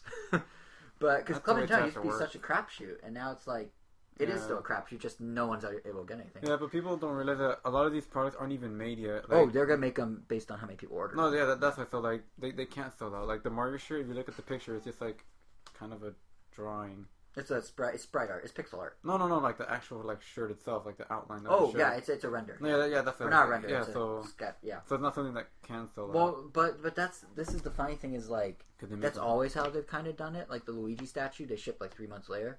Later, so everyone would just everyone or what I assumed is that oh yeah they can make as many as they want, but they're gonna say after ten thousand we're stopping or something. Yeah. So I ordered in Frenzy only to find out wait a minute they'll just make endless ones I guess or like a crazy high number or nobody can order them so they're all still available one of the two. But I, I just felt like I was like oh man I was up at three a.m. doing this for nothing. Like, and I felt so like dorky sitting in my bed, just like, gotta get my Mario shirt. Oh, need to get a Majora's Mask messenger bag. But uh, that's how I talk at three in the morning when I'm on my iPhone. Give me a call and you'll see. But but but yeah, so so that's what's going on with Club Nintendo. It's I mean, what word did you pick up? Uh, Because I know you already got some successfully too. I got the Doc Louis's Punch Out. Um, Ovis got the little pouchy, Pouchy. the Zelda pouch. Yeah. The messenger bag and the poster set that comes with the Sonic poster.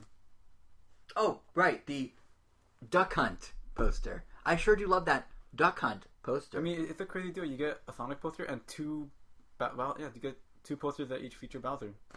Yeah, well, yeah. They also feature many other characters. Uh, honestly, it's just giant Bowser and then Bowser and then Sonic. Might want to get your eyes checked. That's all I'm saying. Television. It's total tunnel vision. but uh, yeah, there's no way to go from that to what I'm about to say, so I'm just gonna say it. Nintendo's financials.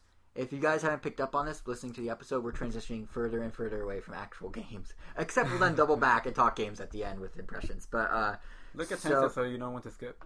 I'm just kidding. You're so me, uh, as you would say me. But no, it's okay. So basically, here's the thing. Nintendo normally, when they put out their financial reports, as we discussed last episode, they were coming out with their financials for the holiday period. And normally, what they do is they have an investor meeting, Business. literally right after. They put out their report. Next day, they have investor meeting. And we, when we do these, they are at the top of the show, and it's always like, "Oh yeah, Nintendo sold this many 3DS.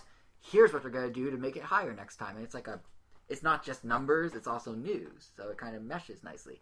This time, it's like a two-part episode because Iwata got sick. So what we have now is we have the numbers and everything that went wrong and the things that went right, and then But we Next to episode- ourselves, well, we're gonna interpret. Yeah, I mean, we I we there's we, there's things we can talk about And analysis we can give. by we, I mean me, you. me. Uh, yeah, there's analysis to give on what went wrong, but there's not necessarily analysis to give analysis to give on how to make it right yet. I mean, I have things, I have ideas, but there's we Oh, don't know what dude, Nintendo's go, go, go to Nintendo. And, Hey Nintendo, hire me. No, but I mean, I have thought. I don't even have ideas. I have thoughts. You, you know, I take that back. I don't have things like Nintendo do this, but I have thoughts on how things went wrong. Somewhat. I don't know. You'll see. But but the weird. But then next episode, next episode will be part two of sorts, where we talk about what Nintendo says, and I'm sure to at that point talk quality of life and all that stuff. So, with that said, here's a look at their fiscal year. Just for anyone that doesn't know, goes from April 1st to March 31st. So their third quarter, which is what this covers, is October to December. In other words, holiday sales. So we'll look at that, and I am throwing in some amiibo news throughout to keep you keep you locked in and on your toes and ready for action. So, so first the good news. We'll start with the good news. If you look at the holiday quarter, Nintendo actually not only turned a profit, but one that was higher than the profit from a year ago. So from October to December, Nintendo made 266 million bucks off revenue of 2.5 billion dollars, which is um, up from a profit of 105.80 million last year. So from 185 to 266, pretty good. That turnaround of theirs is working. Uh, the problem is the turnaround continuing to grow is not really due to anything they did. The yen, the conversion rate to yen is very weak right now. So Nintendo made a bunch of money off the fact that the weak yen gave them a boost in profit. According to Reuters, I did my research here. According to Reuters, Oh, seventy percent of Nintendo sales. This actually I find really interesting. Seventy percent of Nintendo sales come from outside of Japan, America, Europe, Australia. Uh-huh. So the thing is, if you look at the yen to dollar ratio, the yen's 15 below where it was. Like it require, or yeah, it requires 15 fewer yen to hit a dollar. So when So they not like- bring in more money, So we're from- like at 75 yen to a dollar? Because before it was like around 100. I I guess. You know, what? I should clarify. I'm just gonna say what Reuters said, which is it's 15 less than this time last year against the dollar, which I think is how you interpret that. But someone that actually understands like the nitty gritty of currency exchange might be able to correct that. But what that means in the long term is that it's inflating overseas sales money and bringing in more money to Nintendo without them necessarily having higher sales. So in Europe, and that's able to boost their profit, but it's not really because of anything they did per se. It's Yeah. because of the conversion. So, um, so and the, the problem with this is even with that sales boost, and this is where things get concerning. Even with that sales boost or profit boost, courtesy of the yen, Nintendo still doesn't have an optimistic outlook for the fiscal year as a whole, which again lasts through March 30th. So, what they said originally is they wanted to bring in 40 billion yen from last April through this coming March.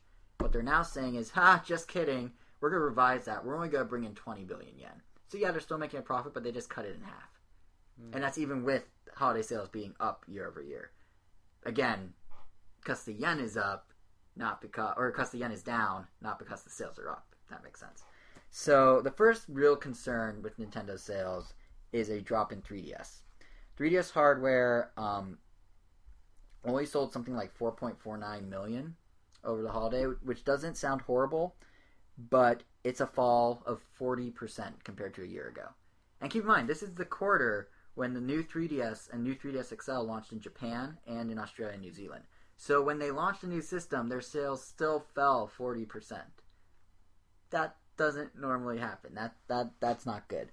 So um, the pro uh sorry, I lost my train of thought. Um, right, and even what was I say? So that already happened, and what's to happen next here? That's also a problem. Is we're about to get the new 3DS next week. Europe's about to get the new 3DS. Huge sales. No. In fact, Nintendo thinks their sales are going to drop even more. They lowered their forecast. They originally wanted to sell 12 million 3DS total, 2DS, 3DS, 3DS XL, new 3DS in total, 12 million from April 1st last year to March 31st this year, right? So in a year, 12 million. They're now saying, huh, no, we're going to sell 9 million. And that's including the launch of a new version of the 3DS around the world. And they had to drop it by a quarter. That's not good. The whole point of the th- new 3DS is to boost sales. So it's not good if they're saying even with a new system, we are lowering expectations. Sales are down 40%. That makes you wonder if there wasn't the new 3DS, just how low would it be? Like that's because the new 3DS has already sold something like 1.8 million or something like that worldwide. Basically Australia and Japan. So if you take that out of the Maybe they equation, didn't even change anything. what? Maybe they were gonna lower it to nine thousand anyway, or nine Nine million. nine million. No, well, no, they're, I think they're lowering it based on the weaker than expected performance during the holidays. Because they're saying, oh, well, if it did that week during the prime holiday season, we don't have much faith in how it's going to do in America and Europe when it launches, you know, later this month. Maybe the addition of the new 3DS is what lowered it. I, I Uh, wonder, I, you know, that's you know, actual, that- that- actually here in America, to some extent, that might be true. People yeah, might be seeing and waiting. more options, yeah, more. Yeah, it's certainly possible. But but even then, like the current situation for 3DS is nowhere near where it is compared to past systems. I mean, in the heyday of the DS, it sold 30 million in a year. Nintendo's hoping to sell 9 million 3DSs. Granted, the heyday of one system isn't equal to the current state, state of another, but just give you the range of how what they've been going through. And if you look at handheld sales like year over year, there's been a steady decline for Nintendo. I mean, even when the 2DS came out here in the states in what 2013, I guess 2014, 13. Even during that, there was no bump. It, it didn't go back up at all. It just kept declining at kind of the same rate that it was declining previously. So we have a situation now where like what used to be Nintendo's bre- guaranteed breadwinner isn't guaranteed anymore. I mean, it's the good news is 3DS hardware passed 50 million, which is a good mi- like since it came out, 50 million total sales, which is a good good milestone for sure. Problem with that milestone is it's way behind its predecessors. At this point in the DS's life, life it was at 80 million. At this point in the Game Boy Advance's life, which is mostly the Game Boy Advance is the thing closest comparable system to how the 3DS is performing. Even the Game Boy Advance was somewhere between 60 and 65 million at this point in its life. So 3DS is definitely bringing up the rear here a bit. And like I was saying, it's kind of an issue when Nintendo's whole safety net is, oh, we can let our consoles not do so well. Our real money makers handheld. So as long as we have handheld, we're fine. Because now the thing that was their safety net needs a safety net. Like they don't they don't have the handheld to fall back on to make money if the handheld itself is down forty percent in a quarter and twenty five percent Amiibo? uh, to some extent. We'll we'll get to that. Amiibo and software are were kind of their real money makers, but um, now Nintendo is Nintendo is actually going to try and fix this. I mean, I think I think above all, it's abundantly clear now that the new 3DS is a stopgap system. There is no way after it didn't raise overall system sales last quarter that Nintendo's going to go, oh yeah, we'll ride out this new 3DS thing for the next five years. So you think it's pretty certain that we're maybe hear some sort of announcement at E E3? Yep, I would not be surprised. Yeah, no, we might get a te- we'll get a tease. Well, a tease like like Yeah. that's an announcement. Like it will be out in the open that like oh Where there's smoke, doing- there's fire. We have that As rumor. opposed, as opposed to rumor, they'll be like, "We are working on something." Like, Yeah. like a central statement. Or Probably because where there's smoke, I, I would not be surprised if Iwata makes a comment about it at the investor meeting. But because where there's smoke, there's fire. We heard, granted, the donut bracelet screen thing might not be a game console, might be for quality of life health platform. But the fact of the matter is, a Japanese, new, reliable Japanese news agency said Nintendo's making a new handheld. Period. It might be this donut thing. They're making a new hand. I mean, we always know they are, but if the rumors are starting up, that means stuff Yeah, is starting to go people into that motion. just bought a new 3DS, and then Well, it's gonna be like the DSi. It'll last for like eighteen months to two years and then be replaced. Difference is Nintendo's putting a little more effort into the new 3DS because they're making retail exclusives, something they first party wise never did for DSi. The only retail exclusive was like that spooky camera. I forgot what it's called. yeah, You know what I'm talking about? so weird. Yeah, but um, so I don't know. what Nintendo's going to do necessarily to turn around. Because yeah, they, they they need to ride this out a little. They can't have a new handheld out this year. I mean, the new 3DS launches next week. They're not going to have a new handheld for the holidays, so they have to ride this out at least a year, probably two. So it kind of becomes what are they going to do. And the interesting thing is, just this past Friday at like one in the morning, uh, Japanese newspaper Nikkei or Nikkei, I don't know how to say it, sat down with uh, Satoru Iwata and did a brief interview, or summarized at least their their American branch summarized what Iwata had to say. What was that? Well, he was sick. No, that's he's better now. This was Oh. just now. He, he was sick like two weeks ago. I assume he's better now. Maybe they did a phone interview. I don't know. Maybe maybe they hopefully they vaccinate their reporters or whatever. but uh, unlike some parents that go to Disneyland, Vaccinate your reporter. vaccinate your reporters. It's, What is this? but uh, but yeah, they sat down with him, and what he said that was kind of interesting is they do have a plan to address this. Maybe the plan is that uh, they're going to quote recreate games based on past titles and uh, mobile games. Now I don't know what this means because you could see it happening right now. They are recreating a past title, and it comes out next week. It's called Majora's Mask 3D. They're also putting effort in bringing mobile games to the platform. It's called Puzzles and Dragons Super Mario Brothers Edition, and it comes out in two months. So I don't know if he's saying they're going to do more of this, or if he's just like, oh, we're going to turn things. Shuffle, no, not shuffle. Well, that's the other thing. I'll get that in a sec. But I don't know if they're going to do more of this, or if they're going to just be like, yeah, see, we we re-released the town. We're you know like this might be the start of something bigger, but he didn't really. I don't know how deep down the rabbit hole this is going to go. And the other thing he said is they're going to have more um, affordable, cheaper games, which is a complete about face at Game Developers Conference and like the heyday of the Wii and the DS. Iwata gave this hour long thing about don't diminish the value of your game. People expect cheap games. You got to charge full price and give them a full experience. Now he's tail tucked between his legs, talking to this newspaper, saying, "Yep, we're gonna make cheaper games." And you know. And then he didn't give this example, but you mentioned it. Pokemon Shuffle, first game to follow that path. So they're basically doing the opposite of what he said, as a way to try and drop interest, and they're bringing in famous mobile franchises, and they're bringing in past successes and recreating them.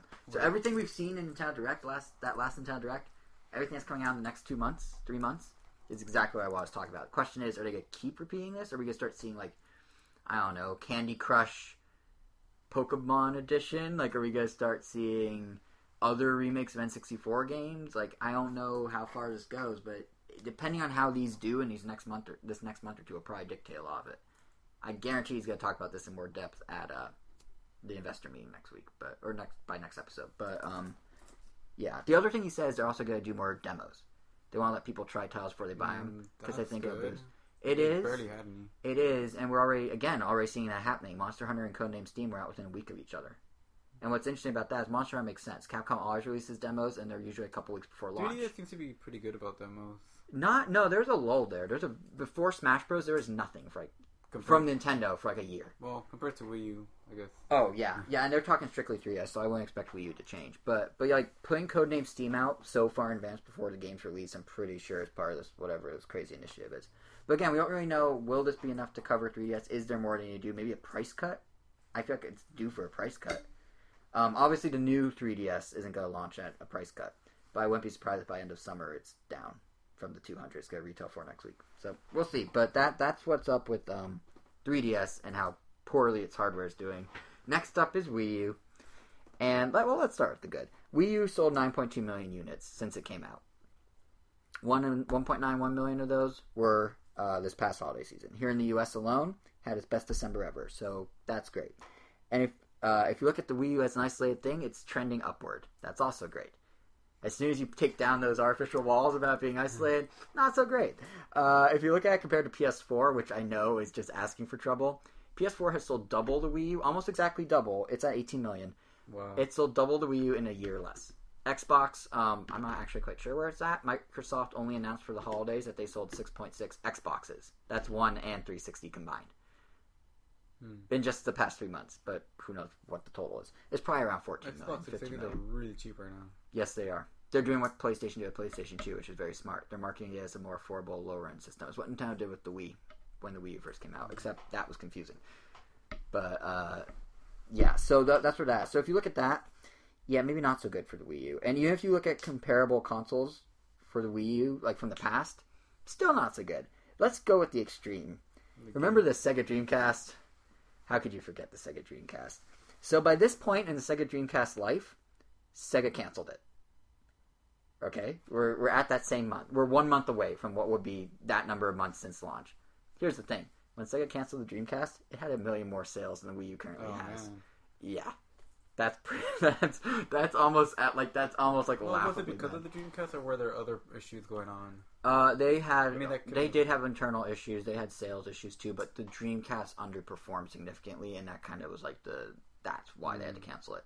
And now Nintendo's sitting here with a million less, and they're, they're luckily they're not canceling theirs. But the Dreamcast is like kind the of stuck with it for a little bit, they are they have to ride it out, and they know that. like their punishment. Yeah, I mean they know they have to ride it out. It's why it's why you're seeing such a pivot in how they present the thing. I could see their next console just kind of giving into everything that they Mm-hmm. kind of steered away from. 'Cause I mean, or they're gonna do something totally left out of left field. Yeah. That's like the Wii, that, yeah, that's something opposed to this weird hybrid. so something thing. you can't even compare to like another console. Yeah, because like right now the problem with the Wii. Oh, sorry, were you gonna say something? Oh no, well, I mean, um, ju- just like this thought, like uh, it's always cool, like seeing like what Nintendo could come up with with their limited hardware. Yeah. But then it's kind of like I wonder what they could do if they had no limits, or if they just kind of like got rid of that shackle that's always been there Mhm. because it's just always been there. Well, the GameCube didn't have it. The GameCube was on par with Xbox basically.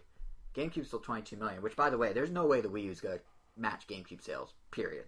Or it's gonna be lucky if it hits 60. Well, yeah, but I mean, like during GameCube era, like we didn't really get anything on other consoles that were kind of like, oh, I wish GameCube could do this. that's true, I mean, and it could. I mean, that, I mean, that kind Yeah. of started with the Wii. That's true. It's funny because Especially now that games are getting more innovative with the technology Mhm, because there is mhm. more power. it's interesting because I think like it's kind of funny that um, what what happened with the Wii U, in my opinion, is Nintendo tried to make both sides happy. You can't.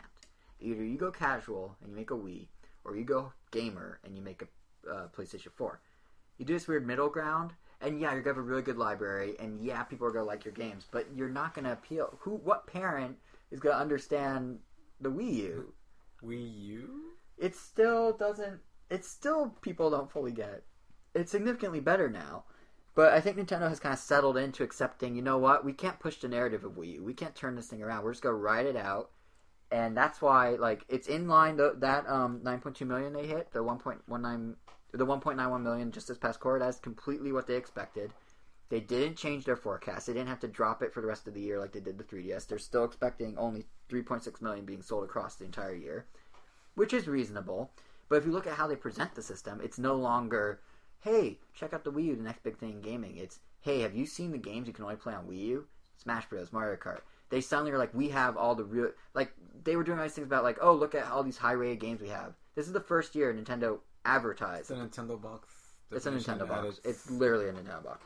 Yeah. But this is the first year. Um, so Metacritic did a ranking of top major publishers, and Nintendo was number one. In the heyday of the Wii and DS, if they were number one, they wouldn't care. They have all the sales. They don't need to tell anyone that necessarily. But they are harping on it like crazy on social media. Um, currently, because it's like we need to show people we have the games. They don't even. They're not even trying to advance the system's life. They just want to deliver to people that have it, and they want to make sure that people are aware that if you want the games, this is where you play them.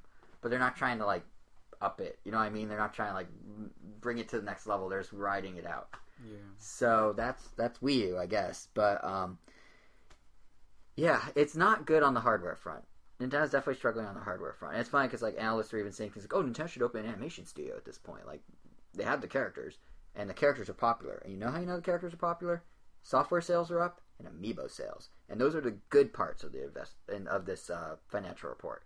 We got through all the nitty gritty bad stuff, but the good stuff is software is doing quite well. Pokemon Smash and Mario Kart obviously the biggest sellers. Pokemon between Omega Ruby and Alpha Sapphire managed to sell 9.33 million copies in like a single quarter. Wow. That that's pretty good. Um, Super Smash Bros. on Wii U and 3DS sold the Wii U version sold 3.39 million. 3DS sold 6.19 million. Together, when you combine them, they are only two million away from passing all of Super Smash Bros. Brawl's sale. Super Smash Brothers Brawl's sales. There we go. I would combine them. But Yeah, I mean it makes sense because a lot of people double dip, so of course it's going to sell at an accelerated rate. But the fact that's very close to Brawl already is a good sign. Yeah. Even if even with the double dipping, you can you know because not everyone will. Uh, but of course that's a logic loophole. You could say, well, it doesn't count then. It's really only half that. Uh, Mario Kart 8 also is doing quite well. It moved a respectable 4.77 million. The reason I say it's respectable is because it's currently sitting 700,000 away from passing Mario Kart Super Circuit, which is the Game Boy Advance one and is the worst selling Mario Kart in history. And the reason that's significant is remember that stupid Polygon article where like Mario Kart 8 could be the worst Mario Kart ever because it's on the or worst selling because it's on the Wii U, and they had like a chart that compared Wii U sales to Mario Kart sales, which isn't even how you do a chart, but that's okay. Like it was like a pie chart, and it was like one wedge was Mario Kart and one wedge was Wii U, and they're trying to prove it right, and they're trying to prove some point with that that makes no sense. But they're like, see, two thirds of the pie is Wii U sales, which means only one third of the pie can be Mario Kart sales. It's like how what? Well, Polygon? but yeah. Yeah, so uh, take that Polygon. It's gonna not be the worst selling game. It's gonna be the second worst selling. So suck it. No, but but uh, yeah. So that's very But but no, still, it's doing pretty well for a system that only has you know 9.2 million out there. 4.77 million people, nearly half own Mario Kart. It's a really high attachment rate. Uh, and and the thing is, um, some other games are surprise successes. Hyrule Warriors, over one million copies sold worldwide, which Hyrule surprised. Warrior. Yes, it surprised Tecmo Koei so much that they sold over a million copies that they, I, I'm not joking, they tweeted out their happiness and made wallpapers for the occasion and gave out free wallpapers on the internet to people to celebrate that they passed a million. Wow. I mean, they're just standard wallpapers, but they're like, we reached a million, have a wallpaper. You get a wallpaper, and you get a wallpaper. So, um, We've made so many people's days. yeah, it's like we brought so much sunshine into these people's dark lives. But uh, Hyrule Warriors actually is doing really well. It's the fastest selling, or actually, I think the best selling uh, Warriors game in the U.S.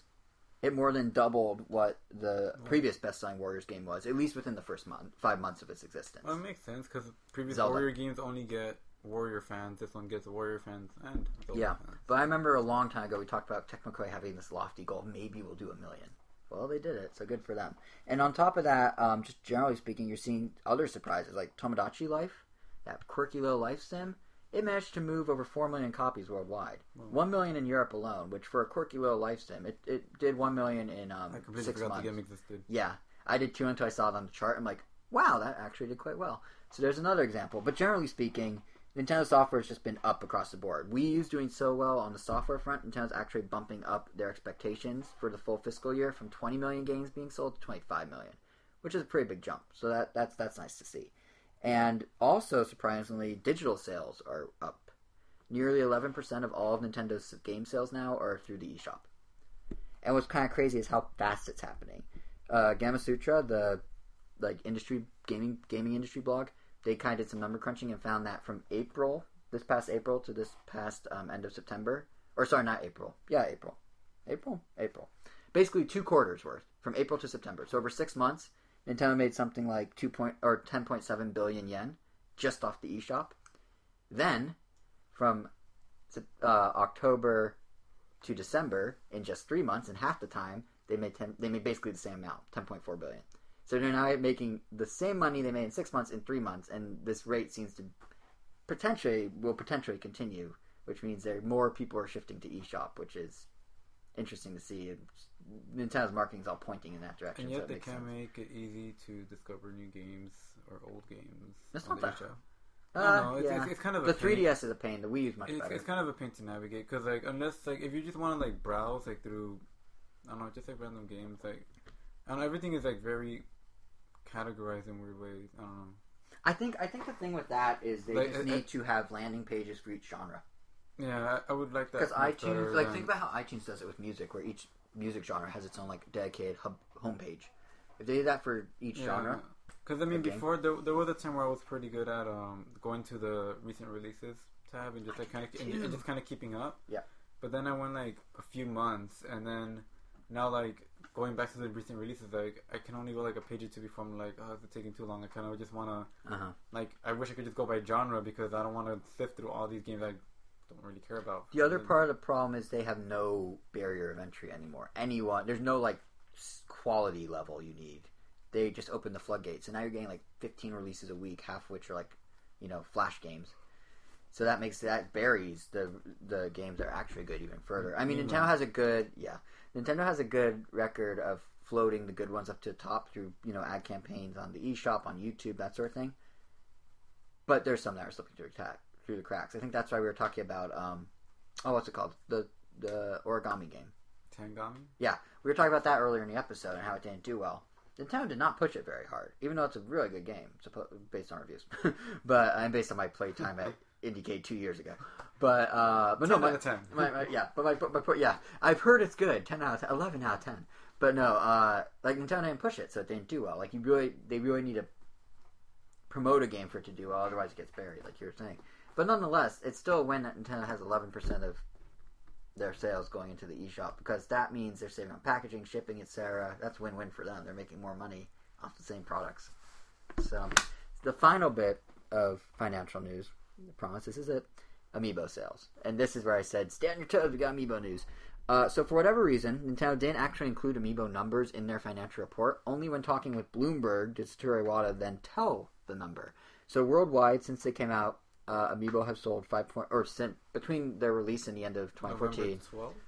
20 November 21st in America. I think is around the same the rest of the world. Yeah. All right. So from in a five week span, then they sold five Wait point. first here, because What? we got Smash first, didn't we? Yeah, we did by like a couple days compared to Europe. Europe got 28th, Oh, I think, and we got 21st. Um, but yeah.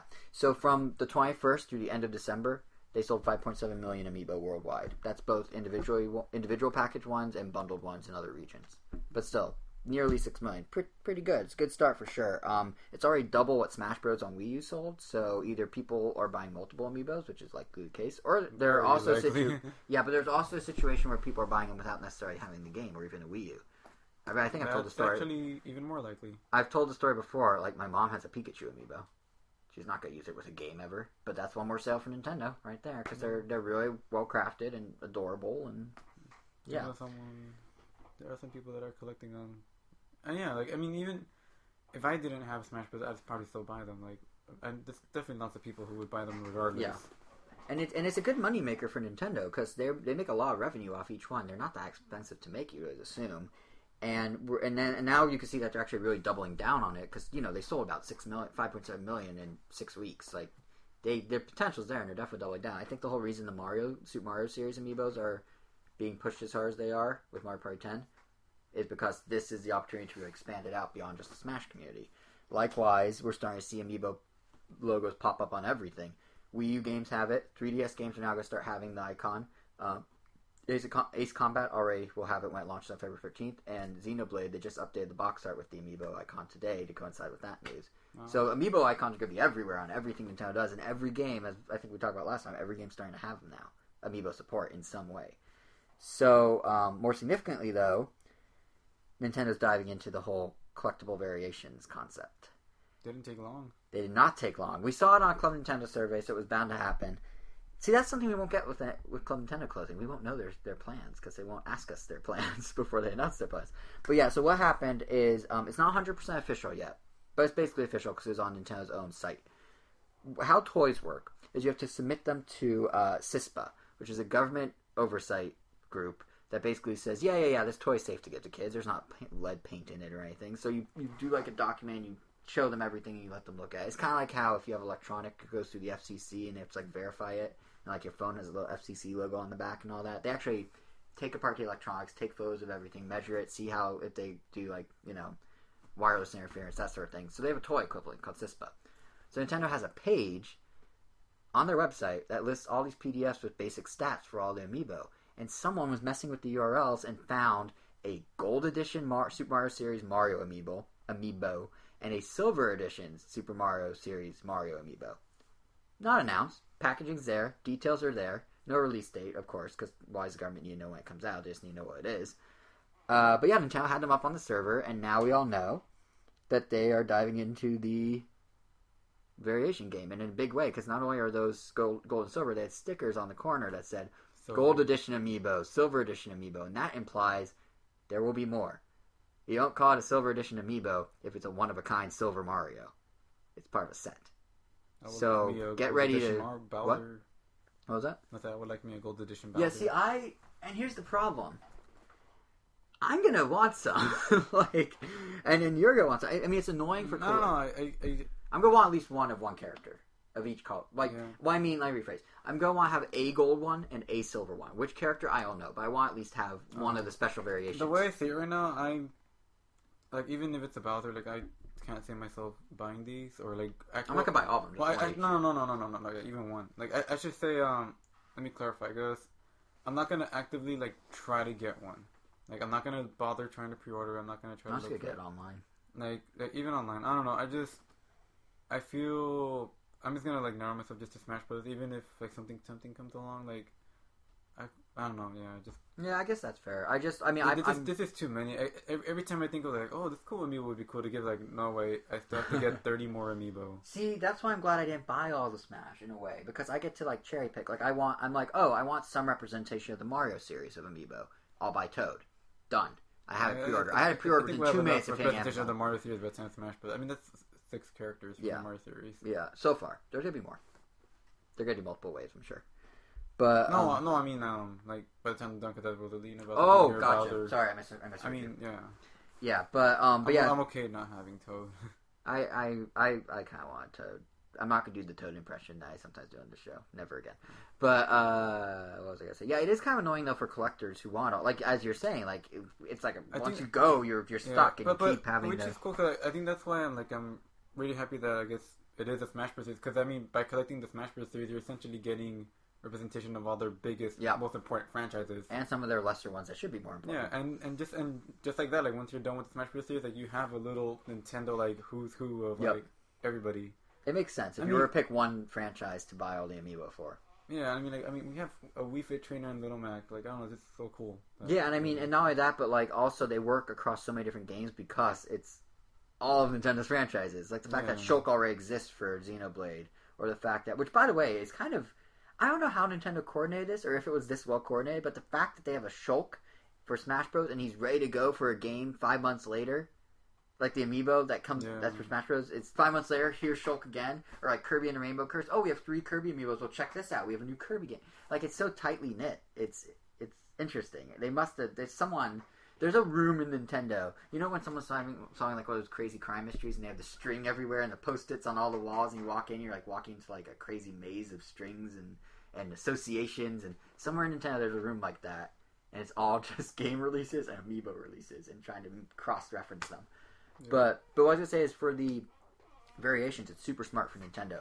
Use the exact same plastic mold, color it differently, sell it full price. That's extra money you wouldn't have otherwise. So between the success of this and um, you know how they're doing with software, they this could help offset the hardware losses. And the thing with Amiibo in particular is Activision just announced that Skylanders sold two sold 240 million toys since it started a few years ago. 240 million. Well, they do the variation thing like no no one. Like they they have like seven variations. They have bigger they have smaller they have see-through they have gold they have they have tons. That's definitely contributing to that 240 million. So if nintendo's doing variations obviously amiibo's nowhere near that number. Yeah, but the potential's there these are Mhm. very recognizable characters skylanders were nobodies when they started and then they became recognizable And nintendo's starting with the recognition i mean disney uh Infinity. Disney Infinity is keeping Disney Interactive afloat. Like apparently that's the only thing that's giving them profit, like profit growth. So these are huge opportunities, and it makes sense that Nintendo's going to do it. Of course, they need to do it right, and they still aren't. Wave three is a complete mess right now. Oh, like yeah. like there's three A and three B, but now there's three C. Getting two Monday. Yeah, I don't even know when I'm getting Ike, DDD, and Mega Man, but Amazon's all like, oh, we'll, we'll let you know when we find them. yeah, yeah. When we find it, yeah. Uh, Best Buy just told me Mega Man's coming in on the twentieth, which I'm excited for. I got Toon Link back on the first. It's pretty seamless, honestly. Once you, if you can pre-order them, it's pretty seamless. It's when you have to hunt them down that gets messy. And then there's things like Rosalina, where it's like, oh yeah, they actually had a surprisingly decent number on launch day, online and in store. Unfortunately, they're not carrying it ever again. That was it. It was a one-time deal, which yeah, is nuts. Which kind of makes me like, wow, glad I jumped on it online. Right yeah, or like, or like, be uh, getting that one Monday. or like now Target's like, oh, by the way, we're not carrying half of Wave Three. We got Rosalina, but if you want DD, you have to go to our website. It will never be in stores. Like it's just weird things like that. And I think where a lot of it stems from, I was reading uh, Amiibo Inquirer, which does a great job. If you want to track Amiibo and you don't follow them on Twitter, Amiibo Inquirer is well worth the follow. But Yeah, uh, if you that pretty much dude's go online right when they say like like uh, he'll, he'll put like alert um Toad now available. yeah, I do. I do like that he lists the tweets almost as if they're like Amber alerts for a missing child. alert! There's now a Toad. I know, like, like- alert! A twelve year old has been, or a two year old has been taken. Alert like, by that- Mario. Know, like at eight o'clock, like I saw the tweet for the Rosalina. Mhm. Went on game, went on Target, pre-ordered it with like no hassle. Yeah. Like less than an hour later, they were sold out, and it's like, oh, But yeah, he was saying that his sources were saying that what the reason there's all this chaos, especially with Wave Three, where now like pre-orders are being canceled, is that um, basically Nintendo, Nintendo when they were giving numbers to stores weren't giving numbers based on anything. They were estimates and calculations. They didn't actually say, okay, we're gonna have this many. It's like, well, I mean, if we produce that array of this and that, we can have somewhere around this ballpark. So then the store's like, great, we have forty. I mean, that's a very low number, but just hypothetically, we have 40 total. Great, let's put out 40 pre-orders. And then town comes back and goes, so we redid the math and we looked at our supply chain, and really we can only do 28. So we need you to scale back and re- take back 12 pre-orders. Like that's essentially what it sounds like is happening now. It sounds like Wave Four they're gonna wait until much closer to launch. At least that's what Amiibo Inquirer says. They're gonna wait till much closer to launch when they have hard numbers, when they're already being manufactured, and they know okay, here is because they're doing supply chains based on hypo- hypotheticals, not starting the run and then seeing where it goes and adjusting. So they're gonna wait to, till post adjustment as they're making them, and then say, okay, yeah, we can do forty, and or we can only do thirty two, and then the stores will say, great, we'll put up only thirty two, and they won't have these weird situations of returns. So that might help clear up a lot of it, but. But yeah, I'm, I'm hoping Nintendo finally sorts out. And also, apparently, the Mario amiibos, the Super Mario Bros. series, is going to be way more bountiful in supply. Yeah, Destructoid mean- was saying that I mean, um, the Toad one has been up for pre-order. I think was up.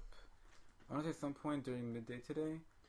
today Um, being Friday. Yeah. Friday, like around twelve. Like, Well, now it's Saturday morning. Like I saw the tweet like a few days ago. It went up for pre-order. I think at Best Buy somewhere, and then it sold out pretty fast. Oh no, no, uh, I mean, it went it went down and came back. And You're then, thinking of GameStop. It was up at one point, then it was sold out, then it came back a couple hours later. yeah, well, I, don't, I just know that it's been up today for almost like Yeah, a whole day. yeah, now it has. Yeah. But yeah, because apparently the Mario ones, Nintendo's doing a bit of a broader rollout with Yeah, So- I, I'm pretty sure. because they're they're obviously gonna sell. Yeah, I, I feel like the Mario ones, or at least like the main Mario characters, they're gonna phase out the the Smash Brothers equivalents. Because I mean, if they're that worried about shelf space, they're not gonna have. They're not gonna have two Mario's like on the shelf. They're probably just gonna have the main Mario one and just phase out the Smash Brothers one. Right. I think. Considering right. the the Mario one looks more friendly as opposed to the Yeah. angry Mario with the fireball. Yeah. Yeah. So I, I could see like if I don't know if you're one of those collectors, better get your normal Mario. Yeah. They're gone. Yep. Yeah, that that's so weird that they're doing that. But um but yeah, so I guess just to sum up the financial because uh Amiibo actually obviously factored into that. Um basically that is how Nintendo did this past quarter, but now the real question the real question becomes where are they gonna go from here? So we're really gonna get a sense of that as I was saying in the briefing on the seventeenth of February. We're of course gonna talk about next episode. My predictions are that Nintendo's gonna kinda go like this. They're going to tell the- the investors something about the 3DS. They have to. I don't know if it's going to be a price drop, if it's going to be a strategy beyond just cheaper games, Hmm. but you know, cheaper games and ports. There will be something, and we're going to hear something. Everyone Um, gets free 3DS, and they're gonna raise the price of all the games. That that would work. I, I mean, that's the uh, what, what's the expression? Sell the something about the knives are cheaper, but the blades are expensive. Like, it, I know what you mean. Yeah, whole- there's there's an expression for that. Um, but yeah, it's uh, what was I gonna say? I guarantee they're gonna try and hype up. Oh well, the new 3DS just launched in the West, and it's gonna do great, but we'll see. Um, it's a soft launch, so we'll see. Then I'm pretty sure they're gonna talk about obviously Wii U, and it's gonna be the usual. We're investing in new games that uh, show the show the benefits of the gamepad and really demonstrate the unique gameplay experiences. And then they're gonna very quickly pivot to talk about Amiibo and those successes, which are hard, tangible numbers that are easy to explain. And I'm pretty sure, lastly, they're going to talk about new revenue streams in two ways quality of life, how that's going to work, what it's going to be in more detail than what we know. And by the way, we have some licensing deals. Did we mention Netflix? We haven't yet, but let us tell you. I think they're going to, I don't know if they're going to talk about the Zelda show, but I'm pretty sure they're going to say our licensing program's expanding, our characters are popping up in new places. I mean, they have their characters in that Pixels movie from Adam Sandler as well. So I'm pretty sure I was going to touch on new partnerships, at least in a broad sense of they exist. but so that's what I think the it's going to look like. There may be surprises. They've announced things in the past. I'm pretty sure when they talk about Amiibo, for example, they're going to talk. They're going to detail the Amiibo cards and the minifigurines, or at least other types of Amiibo they'll roll out. I don't think we'll get specific announcements, just kind of how they will work, maybe. So there's a We're lot. not, we're not gonna finish the Smash Bros. series. We're just gonna go. We're just going to completely switch. we'll just do the rest as cards. Yeah, they'll come in cereal boxes. They'll be made of the worst paper possible. Possible, But yeah, so I think that's what it's gonna look like. You have to cut them out from the cereal box. Yeah. Yeah, uh, yeah, they're just on the inside of the cardboard. Yeah. But uh, yeah, that's what it's gonna look like. We'll of course cover it next episode. But first, we have a couple more things to talk about this episode. We are on track to have the longest episode ever, I think. so thanks for listening. Next thing we want to talk about, yeah, the next thing we want to talk about is kind of a big one. We can't really skip this one because it's really affecting a lot of people on the interwebs, and that's Nintendo's uh, new creators program on YouTube. It actually, we have videos on YouTube. For those who don't know, we have VidBits, ra- youtube.com slash Still learning how ramnintendo.com. to do them properly, but But it's a work in progress, and the thing is, if we choose to put make revenue off the like put ads on them, which I don't think we're going to, but if we ever want to, we now either Nintendo takes all our money or we have to work with them to give some of the money. For so for those who don't know, the Nintendo's crea- except on the next video that's going up eventually. Yes, very soon. Actually, that's a good tease. Uh, we have a crazy, interesting, different non-VidBit video coming to Nintendo this week in a few days. So keep an eye out. But no, what I was gonna say. So what they're doing is Nintendo took all the money, all the money, and uh, from an ad, and people freaked out. Let's play people, YouTubers. They're like, wait, wait, wait, wait, wait. But we sit here and we we don't just play the game. We like you know, we script things out. We have to edit. We have to do things. It's like a multi-hour long process. I mean, when we do the vid bits, those take a couple hours alone. And that's for 15, 20 minutes of gameplay. Imagine if you're doing a whole long daily video series or a 10-part video. Like, that is a time commitment. A lot of people do this as their full-time job. So, rightfully so, to some extent. They go, Nintendo, you're taking away our livelihood. And then Nintendo, also rightfully so, goes, well, that's our game. You can't have you can't put a whole movie on YouTube and talk over it and not have the video be taken down. like that, it's still their video, like or not video. Sorry, movie. I meant to say movie. Did I say movie? I said Yeah, video. you said Oh. video. Yeah, you can't put a movie. You can't put a parent. You can't put the interview on YouTube and give your commentary over the diplomatic relation. You know, the diplomacy between North Korea and the U.S. over the whole movie, and not expect Sony to take it down. That they, it's their movie. Granted, games you sculpt the experience, but at the end of the day, it's 75 their. years or however long. The, Yeah, that's true. So okay, so Mhm. wait it out, Let's Players, and you're good. But no, like you can't. I mean, gaming. Yes, you're crafting the experience, but at the end of the day, it's their assets and their development that made that experience. So I can see where Nintendo's coming from too. It makes it makes sense. You would be nothing without them. Yeah, well, it's not. even- Yeah, it's a mix of that and just like it's their copyright material. Yeah, you're interacting with it, but you can also rewind a movie and fast forward. I, it's not the same. I know people are freak out me, but you can also rewind and fast forward a movie, and you're controlling the experience to some extent too. But it's still their product. Like you Yeah. can't, you know what I mean? So I can see where Nintendo's coming from, but Nintendo tried to make amends by doing this creators program where they say, "Great, you know what? Submit your video to us, and if it's on a whitelist of games of ours, then you have to submit it. Otherwise, we're taking all the revenue. But if it's on this whitelist, wh- whitelist, we'll give you sixty percent of the ad revenue and keep forty. Better yet, do you have a channel on YouTube? Great, give us the channel. and We'll give you seventy percent of the revenue. We'll give you ten percent more just for having a channel of videos. In theory, it's like all right, that's a step in the right direction. Except you you got an email. Uh, that's a step in the right direction. Except um, issue number one. Let's players say, and right again, rightfully so, we're promoting your stuff. We put these videos out, but it's making people want to go buy your game. So you're telling us you're going to take a chunk of our money that's used to promote you, yet you have trouble promoting your own Wii U, but our videos of like Luigi's Death Stare or like crazy Smash Bros moments, those get you game sales. Like Nintendo has a mid, the or not a mid, but the Luigi Death Stare certainly spiked Mario sales Kart. of Mario Kart. So like they're kind of arguing, but we're basically doing marketing for you. So you're instead of paying us, you're taking away things from us. And Nintendo's going, well, it's still ours. So that's kind of where the debate stands. The problem is they're screwing up the creators program. Whether you like it in its current state or not, they are doing everything possibly wrong with it in every possible way. Number one, they managed to not even fulfill their own agreement. they first of all they say that all the rates they give, 60 70%, can change arbitrarily at any time. You can't not give people trust in your system off the bat. Like you can't that's not you would not choose like if you got a contract like for employment and they say, by the way, we may just drop your salary in half when we feel like it.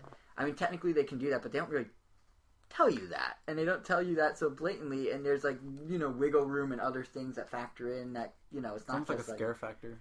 Yeah, it it, scare it, it makes you not want to really do it, I feel It's like. Oh, like, oh, you could partner, but you know we could do this at any time, right? Any Yeah, it's like, yeah, you can partner with us, or you just take all your money. So people are like, I, I guess I'll partner. But but that doesn't give much confidence in a company they already don't trust because they're already taking their money in the first place. So that's issue number one. Bigger issue though is they say okay, there's a two to three day wait period until your video is approved, and that's like all right, I guess I can wait two or three days.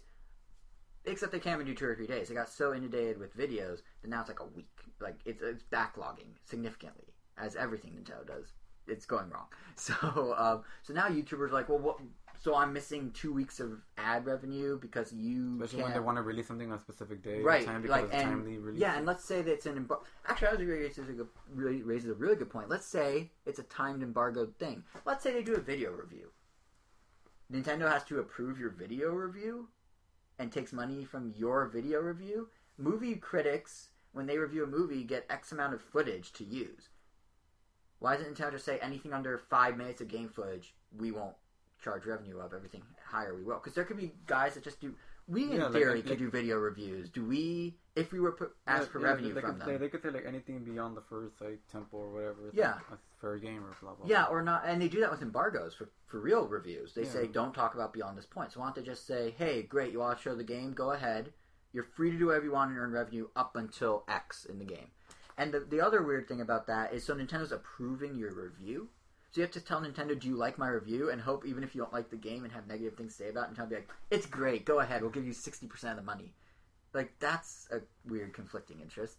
And then on top of all that, they also are doing this stupid thing with the channels versus the videos, the 70 versus 60%, where if you pay 70%, or if you, if you have a channel, you get paid 70%. Catch is, your channel can only have the whitelisted games, which don't include, by the way, some of the obvious biggest video ones out there. Smash Bros. is not on the list. Pokemon is not on the list. Bayonetta 2, for no real reason, is not on the list. So those are all games that you would think, oh yeah, Smash Bros. videos. Like we've done Smash Bros. Bros. videos. We could put like, oh, that makes sense. Nintendo will give us money. Smash Bros. is so popular, we get so much money. Nah, Nintendo wants all the money for that one. So out of their selected list of whitelisted games, you can put any on your channel. But if you want the channel revenue, the seventy percent, you better not have third party games. You better not have whitelisted games, and you better not have competitors systems games. If you do, they're just not going to check your channel. They're just going to say, you know what? Back to 60% you go. Please submit each video individually. Why are they, who are they, are they expecting it's all these, like you- bullies. are they expecting Pew Pew Die hmm. and, is that his name? Pew Pew PewDiePie? PewDiePie. I always say Pew Pew Die. This is my PewDiePie. channel now. Yeah, yeah, like like or iJustine or Smosh or any of the well, they work with a lot of them. So that's a bad example. Or like, uh, are they expecting any of those guys or Francis or any of those guys just be like, you're right. I cultivate a huge audience with a multi-platform strategy, but because I want a little more revenue for my work, I'll go ahead and scrap everything and just have a Nintendo-only channel. Like they have people that are marketing things for them. I can understand wanting some of the revenue. I can understand saying we did make the game. I can't understand them doing arbitrary stuff like, well, if it's a channel, it's this percent, but if it's a video, it's that percent. But you only get this percent if the videos are only of our choosing on your channel. Like, you can't tell people how to make a channel. The whole thing's just Nintendo. I get what they're doing. It kind of makes sense. They're just going about it in possibly the worst way they could. So, and it's not good when you have your fan when you have your sales being generated by viral fan made content. Sounds like they need an advisor. It sounds. You know what I think it is? I think it's Nintendo A Japan. really young advisor. Yeah, because this is coming from Nintendo Japan directly. I don't think they understand the YouTube scene. NOA gets it. Nintendo America really gets it. They had Miyamoto do the I iJustine interviews and the nerdy nummies, and they, you know, they work with Smosh and um, I and uh, also for them, what's that? What's that guy's name? Lamar? Not Lamar. Yeah, Lamar. The I forgot the friend of iJustine. He just did the I- the unboxing of um, the Majora's Mask 3DS. Anyway, they have all these people. They have this good network. They worked with Mega 64 before. Like they have this network, and NOA gets it. And they're even starting to. They might even be experimenting with Snapchat soon, which is kind of interesting. But Japan is just like we want all our money, or we want to figure out a way where we can earn the most money, which is understandable. But it's kind of a give and take. Much like you have a marketing budget, maybe you have a YouTube budget, and you let some money go for the better good of your PR campaign and publicity. That's my two cents. I mean, they could just think of it as like extra. I mean, It's extra it- marketing. Yeah, it's just extra publicity anyway. Yeah, just say you know what, I fine, mean- we won't get all that I mean, if revenue, YouTube but wasn't it's there, it's like, oh, then then there just wouldn't. No. And here's yeah, here's the other thing. This isn't money they're losing.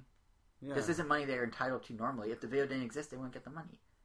So maybe okay, yeah, take twenty percent, whatever, but don't do all these arbitrary things. Just say we will take twenty percent. Getting greedy for the sake of being It's greedy. Stupid, and it's gonna set a bad precedence for all the other publishers to do this too, assuming this ever works correctly. No. If Nintendo figures it out, I guarantee EA will do it. Yeah, I was about Sony will do it.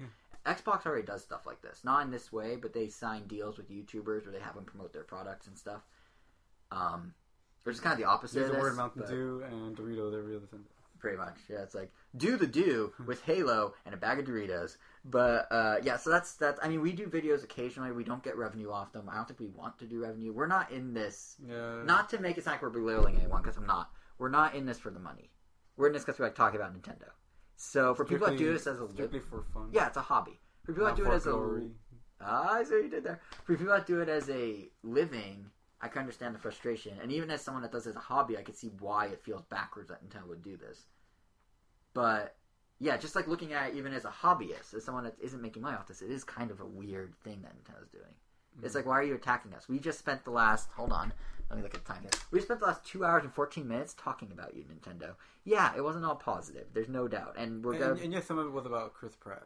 That's true. We spent two hours and ten minutes talking about you, Nintendo, and about four to five minutes talking about good old Chris Pratt. But uh, but no, and Gotham and Gotham. But uh, my point my point is, even if it's not all great things we're saying, like we're commenting the faces look funny in Xenoblade or whatever. The fact is, we are talking about you. We are spreading your news. Those videos are talking about your games. They're spreading your games. They're propagating them out to people. I don't know why you would want to hinder that in any real way. That's my two cents. It sounds like you're kind of in agreement. No, yeah. I think I just went on a giant rant though. But but let's talk games. We let's go back to games. We start with games. We'll end with games. We've been playing games. First up, uh, we have three we're going to talk about, which is where the uh, in with the old, in with the new comes from. Because two are remakes or remasters, and one is brand new. But the remakes and remasters have all sorts of new stuff in them. So we'll start with the new, which isn't even a real full game. It's just a demo. So co- codename Steam was released as an eShop demo about a week ago. Spent some time playing with it. Uh, I, as did you, and I'm really sure surprised changed at my mind. Sort of. I'm it totally changed. My, I'm really surprised at how long that demo was. Oh yeah. Two full missions, which is like what? What was it? Three, four maps each, plus the It tutorial. It was like eight, nine maps in total. It was a good enough demo. Or six maps, Uh, it- I mean, it was a good enough length for them where it it was pretty much like, okay, I know how to play. Oh, it's actually giving me like Challenge. like, like, a lot of challenge. Like, oh, like it got me beyond that point where like I didn't not I didn't not just want more. I, it also made me very interested in it. I don't know. It yeah, was- it's interesting because they, they they basically managed to condense a whole It- it was more- game's length of like introducing new stuff into like a two m- mission, mission yeah, demo. because usually from a demo, I feel like I just expect to get it like, oh, I get it moment, like, okay, Yeah. I get what this game is trying to do. But this one was like, like, oh wow, like it, it feels like I- like I'm yeah. actually playing it already. I think partly that's because you needed to get it on the simple level to be able to get it on the complicated level. Because how Codename Steam works, for those who haven't tried the demo, is, and I assume if you're listening to this, either you haven't tried the demo or you're just curious what other people think. But for those who haven't tried the demo, how it works is you have up to four people on a map at any given time. Each it's like Advance Wars or Fire Emblem, where you move each of them individually based on grid. Difference is it's behind the back, not above. So the first set of missions are teaching you here's how the game works. Here's how you move them on the grid. Here's this weird, like almost like you're looking at them like they're on a. I can't remember who was. There's some preview I read where they compared it to a football field, and you're the football player because how it works is you just need to get to the end of the stage of each map. You don't have to kill every enemy. You don't have to collect every item. You should. You get bonuses, but you don't have to. You just need to get to that end goal. So you're moving forward at all times, and you kind of look like you're like a football player is going ahead of you. So what they teach in the beginning in the first mission is you're like, okay, here's how you do it. Here's how you fire your weapons properly. Here's how you learn the ins and outs of like, um, you know, being strategic and you know using height to your advantage, like high spots, and having your characters go in different directions and do things like, oh well, you can move the grid anywhere. You can move within the grid where you want, and you use Steam. But heads up, if you use all your Steam, you can't do Overwatch. And if you can't do Overwatch, if someone, if an enemy attacks you, that's it. You're just taking damage. You can't fight back until your next turn. Overwatch, by the way, is a really clever mechanic. Save your Steam. You get to auto attack enemies when you really need to. and they could do that too. Exactly, and that that gets tricky because um, when you're moving the grid around, you can move freely up until you decide what to do or until you grab an item. But if you but you will get hit by Overwatch. And if you get hit by Overwatch, well, that Steam you used is gone. You got hit by Overwatch. You're now working with the smaller grid of the smaller Steam amount you have to work with. If that makes sense. Yeah. But what I was saying is that so the first mission is explaining all that, or the first mission maps, all three of them, is explaining that. And it's like, all right, here's how you do it with one person. Here's how you do it with two people. You get a little idea of how the juggling works. And it's like, okay, I get how this game works. And they're like, oh, but do you? Because you you see that it's a limited field view because it's behind the back like football player sort of thing. What if? What if we gave you all four people? Then you'll see where the strategy really comes in, and then you're like, oh, whoa! The whole second mission is almost like, okay, so I use all four characters, and I can actually feel out the entire map. I can feel out where every enemy is hiding. I can really get a sense of who's where, what's where, and kind of it's almost making up for the lack of the top-down view once you have all four characters. So it's like the first mission is just here's the mechanics, and the second mission is like here's how you be strategic with those mechanics. And if they stop with just the mechanics, that'd be fine.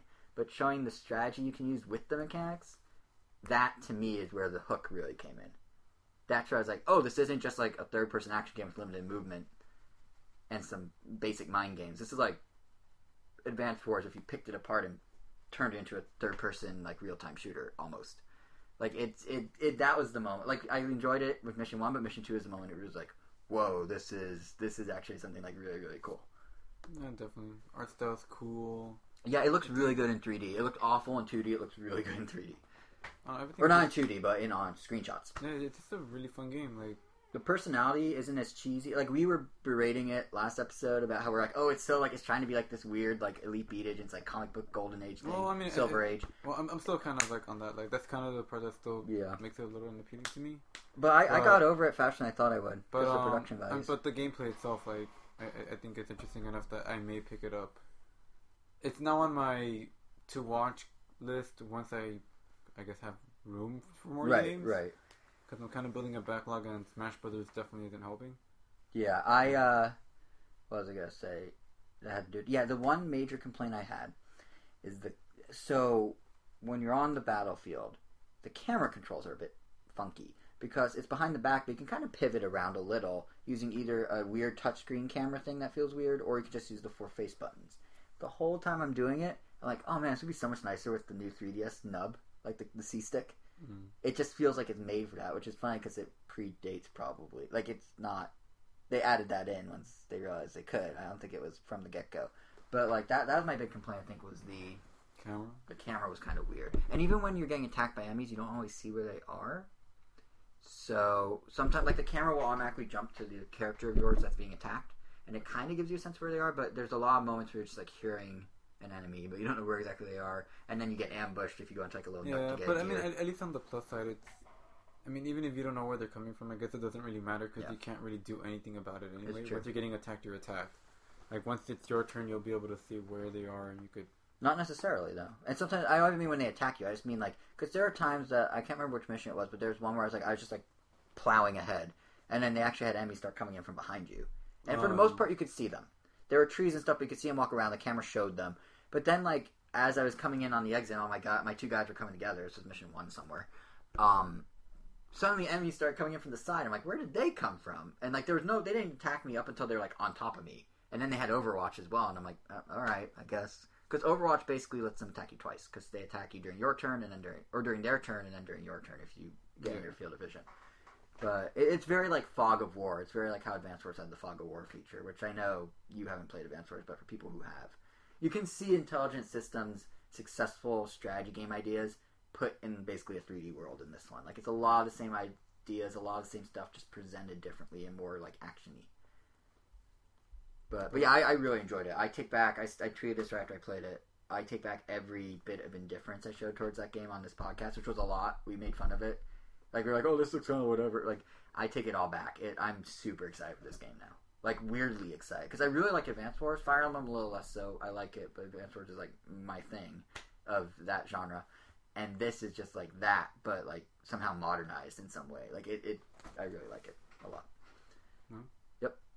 So, um, so if you haven't played the demo, definitely go check it out. It's obviously a free download. Um, it's long. It's long. Yeah. And the presentation, yeah, I'm to say about getting. I'm, I'm, it's funny because um, I'm probably gonna have less to say about these non-demos yeah, because they're because they're remakes. yeah, there really isn't too much to say. Well, there, there's things to say about Pokemon, I'd imagine. But I was That's gonna not too say, much. yeah, I was gonna There's say stuff to say, but not Sure. too much. the last thought, real quick, before we switch, is um, Steam World, or wow, codename Steam. Look what you've done. Codename Steam. The presentation. I started to touch on this, and then we kind of changed topic a little, but yeah, it's still a little campy and whatnot, but something about how they do the comic book panels, like the cutscenes are literally comic book panel, like the transitions are between comic book panels. And I don't just mean the transition from scene to scene; I mean within a scene, like camera angle changes or comic book panel changes, and like the fact that they have little touches, like, um, you know, if they're playing music, it sounds like it's kind of an old, an old like phonogram or whatever those are called.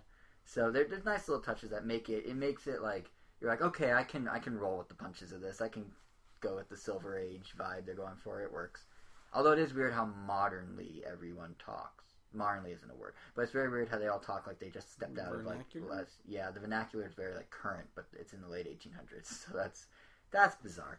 But but yeah, it's it's a fun game. Definitely check out the demo. That's what breaks it for you. That that's the thing. That's the one thing. You It's like, hey, you shouldn't be saying that. Silly line from Wizard of Oz, who suddenly has all his courage and, and launches himself at enemies. You shouldn't be talking like that. But but anyway, also, how's the line from Wizard of Oz? And he in the game, he's in a post Wizard of Oz mindset where he's like not cowardly. But Wizard of Oz was set in like the 30s. So how in the 1800s is he in a post Wizard of Oz world? Unless Magic. unless you know why I take it back. The movie's in the 30s, but I think the book is from the late 1800s too. Um, I'm not sure, but I might take that back. Anyway, let's talk um not demos. So you have been playing two remasters, two remakes, two new things that are old but also new. Yep. So I guess Seems to be Pokemon's the, the- big one. the- That's what the episode banner is modeled after. Seems So to be the era of the remakes. I mean, we have Majora's Mask coming up soon. yeah, and not only that, but I mean, I've always said 3DS sales are gonna try and boost them with ports of old games because nothing says sell, sell, sell like games you played before. But I say as I'm super excited for Majora's Mask. So Pokemon, Omega Ruby and Alpha Sapphire. We've been holding off to talk about this forever. Yeah. This one, this is like I don't know. It feels almost like I have two different feels about this game. There Feels like emotions or feels like emotions. okay. Um, because I mean, obviously, like I play Pokemon like more competitively. Like, Mhm. I, like I don't really see this game as a game I want to play for the story. It's just for the the battling aspect of it. Right. And just looking at this game from the battling aspect of it, it feels like DLC.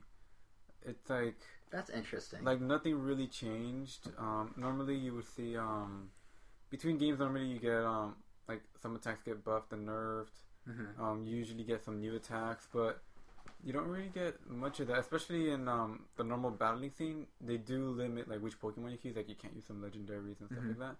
And on some of the new attacks were attacks given only to legendaries, and then um, so obviously that doesn't really affect the battling part of it. And not only that, um, you just get a bunch of new Mega Evolutions, which which are cool. I mean, they add um, different, I guess, team building Mhm. things, but it doesn't seem like anything that you couldn't have done in the prior game. And Just need to save them to sell a new game. Is that what you're saying? yeah, basically, like there isn't anything that couldn't have been done in the previous one. That's, it just feels like an expansion pack, kind of like how Diablo has those like the the Reaper or whatever, Right. Or World of Warcraft. This just feels yeah, yeah. It's Across the board or just with battles? Because they have like flying now, and they have like full digital movement. You don't need to have an eight to, like eight separate. No, no, I'm thinking like strictly for the just so just battles. What you mean? Yeah. Yeah, uh, okay. e- Even to a certain extent, the the normal game, but um, for the most part, the battles literally just feels like an expansion. I mean, it's, I guess it's like once a year that you're paying like thirty bucks for literally hundreds and hundreds of hours. So I mean, Yeah. it's definitely worth it. I mean, if, if anything, it's a little They've cheap Call compared. of Duty, Pokemon. Yeah, it, it, it, this is really like the game where it really did kind of hit me that with like that Wow. Pokemon's Call of Duty for Nintendo. Yeah, it's like normally I would expect like more between each game, but I mean it it, it was a remake, so I mean it definitely I got more I uh, I got more than I expected because it was a remake. Mhm, Be- mhm. Because it's not like the next. It's not Pokemon. Whoa, You're getting so me. many emails. You're so popular. I know, right? I'm gonna mute, Um, mute your computer. Because this isn't like the next gen. This isn't Gen Seven. This is Gen six point five. yeah. So It's But- the Mutant Mudds Super Challenge of. of yeah. So in that aspect, I mean, I don't know. I, it's I would only recommend it if you're like a Pokemon fan that's like wanting to go there. Right. But I mean, from the other end of it, I mean they. You could tell like they've gotten more experience on messing with this engine because I mean they are doing things that are a lot cooler. Like the game just looks a lot better. Everything looks more natural. Sure. Because before everything felt like more gritty, like more grid based, not gritty with a T, like Gritty with a D. yeah. everything felt more grid based. Everything like kind of felt more like um like just got like kind of copy pasted like Sure, there, right, but like, right. everything just looks I don't know, just flows nicer. Like the effects are cooler. I don't know, and then even like the story just seems like more fleshed out, Right. which is kind of weird because um it's still kind of pretty overall like kind of the same story, but like they kind of incorporated the megastones into it, and Mm-hmm. I don't know, it, it's it's interesting. Like it's kind of interesting how like they're retroact retroactively like changing how the Pokemon universe kind of works. Revisionist history. Yeah, I don't know. It's it's it's, it's cool. I mean, but everything else like it's still the same. You still go to the gyms. Right. I mean, but like you were like you said, the flying mechanics. That's a new little thing where now you could land on literally How any gimmicky route. is it? Mm, It seemed gimmicky. when they announced it, it seemed gimmicky. It's um, it's essentially how we were talking about Xenoblade Chronicles. Just another way to transport like. Okay, sure. So I mean, it's cool. It's like another one of those things where it's like, oh, it's cool to have. Because now it's like, oh, I want to go to just a city. Okay, I'll use fly. Oh, I want to go to a specific place. I'll use this soaring Mhm. thing. If I want to the not, soaring thing. if I if the I soaring creature. if I want to just walk, then I'll just walk. Right. I mean, I don't know, so so it's cool. And then um, this is kind of the, I guess one of the issues that I now see with this game. Um, Mhm. they essentially, I guess now with this game, you can now pretty much capture any Pokemon, especially any legendary. Hmm. So they essentially made it completely obsolete to remake any other games. Like, Until they remake X and Y in five years. well, Wait, I- that makes sense because you can still get them in them. yeah, that's a, like, It's obsolete until they make a new handheld, and that's how they sell the new handheld. yeah, which, kind of like they just don't let you transfer them anymore. Which kind of frustrated me a little, like as to why you can't um battle. Like if you have X and Y, you can't battle someone with Right. Miss Average because normally it would make sense. Like okay, the next gen has um more Pokemon. It has Yeah. Pokemon that aren't compatible, but this one has all the same Pokemon, all the same moves. yeah, as a way It's- to boost it's- sales. I It's like the only difference was the Mega Evolutions, but you could have just Mega Evolved them. they also could have very Oh, easily done a patch to the old games, yeah, X like, and Y. Not only that, but um, you're getting a lot of Pokemon that they. I mean, people hackers they found all these hidden Pokemon like Hoopa and Volca, Volcania or whatever. Sounds like Smash stuff we were talking about. and um and Diancie and eventually like some of these Pokemon, two of them have already been confirmed by Game Freak. The third one like still hasn't even been acknowledged, Mhm. but they're barely they're barely being rolled out and they're in the data of X and Y, but they're being promoted as like oh these like um only, Omega in, al- only in ORAS. Yeah. So I mean, it's all there. They just I don't know. It- It's yeah. It really just comes down to the money thing. Yeah.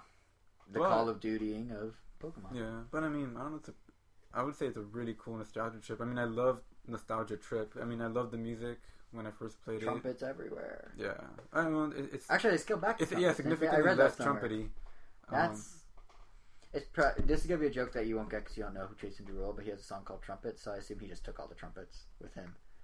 Uh, that- I, I don't know. Someone out there is like, ah, Jason Derulo joke." Someone. Sorry. yeah, but I don't just know. gave you the evilest look. wasn't that lame of a joke. Yeah, so yeah, it's definitely like your. So if you're a guy, and if you're a Pokemon fan, If you played the original and haven't played it in many many years, I definitely recommend it. Especially if you don't. If actually if you don't have X and Y, just get this. This is definitely like the definitive Pokemon game because it has everything that X and Y has, right, just better. Right, right. And just more. And not, and not only that, but I mean, if you play any kind of tournament, they only accept Ruby and Sapphire anyway. So Mhm. it's kind of like X and Y became obsolete already. Which is ridiculous because it was only a year. Yeah, it, it's yeah, it's completely dead. Um, and I guess that's a good thing that they have Pokemon Bank in, in place. So Yeah. you can just transfer everything over. Like you could literally just move everything over easily. So are you now subscribed to Pokemon Bank? Like, did you get the subscription? Yeah, I've been subscribed. I Oh, okay. Is it it's like what was it? Five dollars a year? Year. You don't even feel it. I don't remember. I think it's five a year. Five a month would be ridiculous to hold your Pokemon. That's Has two dollars less than Netflix. Has it been a year? Yeah, came out last, last holiday. No, um, both for Pokemon Bank. Yeah, it came out last. Oh, it came out at the same last time? December. Because I remember. No, because uh, X and Y came out in November, and Pokemon Bank came out end of December or beginning of January. I remember it took a long time for Pokemon. Oh, Bank maybe it got delayed. You It got be right. I delayed think it got delayed to like March or something. I remember one of like the biggest posts was like, like, oh, when is Pokemon Bank coming? You're right. You're and then right. Pokemon Bank came and no one cared. cared. Yeah, it got delayed. You're right. Yeah, so, Um, so that's a Mega Ruby, it's a Mega and Alpha Sapphire. It's actually the it's, first Pokemon I haven't picked up. it's more of the same, which I can completely understand why you wouldn't pick it up if you already have X and Y and you're not Die Hard. Yeah, not Die hard. But if you didn't pick up X and Y, this is definitely the one to get. Definitely, definitely. And And what's nice about this these impressions now is it's like the hype's been so far removed because it's been out for a while. So this is like coming from like not just like oh my god I can fly. Did you guys see you can fly? This is like you just talking about like literally here's what the game is, not what people are Yeah, telling you it yeah, should be. you, it's just it's literally Yeah. more the same like yeah. same sprites. I mean, you could dress Well, as of course, Pikachu yeah. and Oh yeah, cosplay. Pikachu. That's worth forty bucks. I'm half serious. I'm actually kind of serious. oh, completely forgot to mention some of the things I actually do kind of. They bother did. They added a lot of this. They took away a lot of things that I kind of liked. Oh really? Um, two. It's a twofold thing. sure. Um, in X and Y, they emphasize a lot on customization, which is really cool. hmm Because every trainer, when you play online, like looks different. Like, oh, cool. Like, oh, he has this cool hat. He has this whatever. This one, everyone is stuck with same trainer Joe and same trainer Mary. Why would they take that out? And so now, like when you play online, like everyone's the exact same trainer, and it's like, oh, like, oh that's not, that's not. Why would they take that out? And How does that benefit anything? yeah, like especially after like emphasizing so much on shopping and stuff like that. And, and it's in the code. The game's based on the same engine. yeah, they just took it out for some reason. That's And dumb. by that effect, you can't make your own little custom videos anymore. Which I mean, they were pointless, whatever, but they were fun, and some people got really creative. Yeah. Oh, just like a little minor. Yeah, those are kind of odd. Yeah, I, I kind of missed that like customization. Just like oh, trying to look for orange outfits. Um, but Yeah. yeah, that's unfortunate. So what about Metroid Prime Trilogy? Ooh, Metroid Prime Trilogy. That one, Because that that's a whole different type of remake in that it's like the same game, but they map Wiimote controls to one and two, which a lot of people are saying makes it better. But what, what was your take? I I don't know. It, it definitely felt awesome playing them again after like so many. Well, I take that back. I played Metroid Prime One multiple times when we were in Santa Barbara, Mm-hmm. which was well, it's almost gonna be four. four Yeah, it's gonna be four years this summer since we Ouch. graduated. Getting old. Well, yeah. So the so that game was still fresh in my mind, but like I guess having it kind of fill up the screen looked really cool. Right. Even though the graphics, oh yeah, because it's widescreen now. yeah, right? even though the graphics are still feel pretty much the same. Like I don't know, the controls are definitely definitely better. It's kind of nice um being able to turn in one direction and still kind of shoot in the other. Because when you're back then it was with the GameCube controller, then you always turn when you're facing. You're always facing down the middle, which wasn't a bad thing necessarily because the game was designed around that, and Right. you have the lock-on system, which kind of alleviates that. But I don't know, I mean, it's just fun, like walking around, like as you're walking straight, shooting at the things above you, Yeah. and just kind of like destroying everything around you without having to actually turn your body because Mhm. you get to aim. And I don't know, I the controls definitely from Metroid Prime Three like just work perfectly with the other two. So Well, yeah, yeah. and uh, I don't know, it, it kind of sucks for. I mean, like if you're listening to this now and you don't have it, it sucks that you already missed out on the ten dollar deal because that was Three games for ten dollars is nut. Like those three games. and yeah, like, $10 yeah, like like like yeah, crazy. like, those in particular, like I mean, I'd argue for twenty. twenty like, dollars is still an amazing it's still deal. a really good deal, especially like how you can still find. Yeah, you can still find that at GameStop for fifty bucks. But that comes with the ten. No, it's just a regular white like They that. got rid of the tin? Yeah. Why would you even buy it then? Just eShop, folks. Yep. Yeah, if you could find it with a tin, like definitely get that. But that explains why the val- see because I read that values were dropping on eBay of the physical version. I was like, but it comes with a tin. That's rare. But I guess it's because there are ones that no, don't come with the I, tin. I think that was like the original run. I think like the second printing. I didn't even know there was a second print. I think the second printing was just all on regular white, That's whatever's. really boring. Actually, no. I'm pretty sure in the tin was the regular white, but no. No, because sense. that no, makes no sense. because there yeah. was a plastic sleeve Yeah, with the tin right, inside. right. The tin was the You're case. right. You're right. Yep. I mean, yeah. I mean, it's kind of a shame that like the Metroid Prime impressions are really short, but I mean, I guess in general, like I mean, games have great music, creative boss fights. Amazing atmosphere. Um, the difficulty ramps up kind of um, kind of nicely like, at a nice pace. Like it starts off kind of easy and it steadily gets harder and harder. Mhm. Oh, I guess another like really cool thing that I noticed. Um, I don't know, just one of the biggest tense parts about playing Metroid Prime, like when we were younger, like Right. when, around the time it came out, was um the their loading their way that they load the game was to like keep the doors closed and keep you there, but that actually made for a lot of tense situations where like I'm I kind of sometimes wanted to avoid conflict when you're I did this too. When, when, when you're when Yeah, you're yeah. backtracking. So like you kind of want to like already aim for the door. and You're like you're shooting it there because you want to run through there and just get out of the. You want to escape. But sometimes you have like these corridors to navigate through, or the door isn't exactly in like just on the other side of the room. hmm So like I'm being chased by like space person. I'm like, oh my god, open, open! You just keep shooting it, and then like you said, as soon as the door opens, you like run out of there. And but I mean, load And, time- but yeah, the thing with the trilogy. yeah, the trilogy. like yeah, like especially now because it's download, it's Mhm. a download and it's not on this. Like load times are really fast. Like sometimes like they'll open by the time you even reach the door, like almost every time, Right. which is pretty cool. It kind of But it kills some of feel- that tension. yeah, like I mean, it was like artificial tension, but I used to do it too, though. I don't know. It, like Especially if you're low on health and you just don't get Yeah. out there and then you're like, open door. Yeah, you gotta go, oh my god, oh my god. But um, I don't know. It's it's kind of cool because like I never like honestly like that never even occurred to me that it was loading times for some reason. Like I just thought it was just that was how it was. Like I thought it was just like oh right, okay, right. like it's an old station. Like these doors are gonna act weird, whatever. It's actually a really clever workaround for load issues because this was in the heyday. The GameCube one Nintendo's selling points Uh, for it it was- was no load times, or very minimal load times compared to the competitors. So by doing it with the door thing, they were it was super innovative for the time. Like no one Oh, did yeah. that, and it's just like it's really clever, Brilliant, really clever. brilliant. Go retro, retro studios. We now have a Twitter account. They do. You should follow it where they don't really do anything on it. Yeah, they just tweet out uh, Pictures of the Dice Summit Trilogy's out. And a picture of the Dice Summit that they were just at. Yeah. Which, by the way, somehow sparked a rumor that they were going to announce, they were going to announce a game at Dice Summit. Guys, games aren't announced at Dice Summit. it's an No industry dice. event, no dice.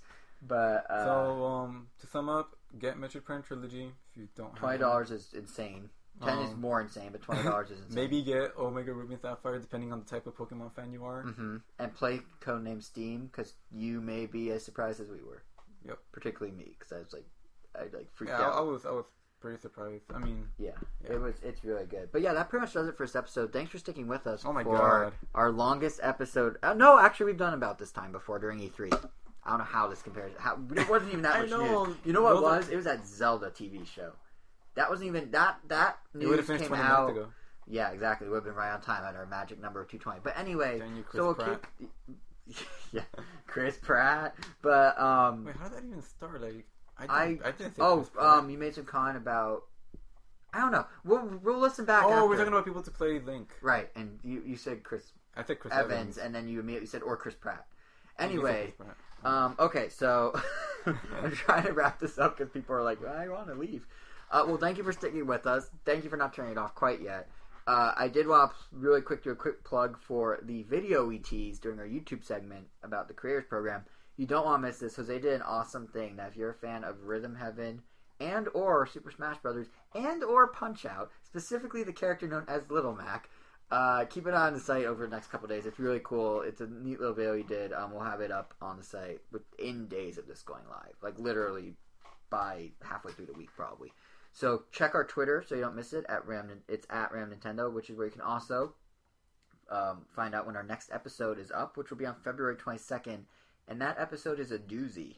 It's going to not only have our full analysis and thoughts on the uh, news out of the financial briefing with Satoru Iwata over in Japan. It will also have our full impressions of the brand new Nintendo 3DS XL, and it will have our impressions of Majora's Mask 3D. So that's a triple threat you don't want to miss. Um, so again, you can follow us on Twitter at Nintendo. You can subscribe to us on iTunes, and while you're there, if you could leave a review and just let us know what you think, we'd appreciate that. You can also follow us individually on Twitter. I'm JSR7. Jose is Wero. W E R O E W E. Wow, I tripped over it. W E I R O underscore O. That's Jose on there. That's also his Miiverse handle. I'm not going to repeat it because I'm going to ruin it again. And I'm Jason R on there. Feel free to friend, or follow either of us. Probably, I feel like we're going to be pretty.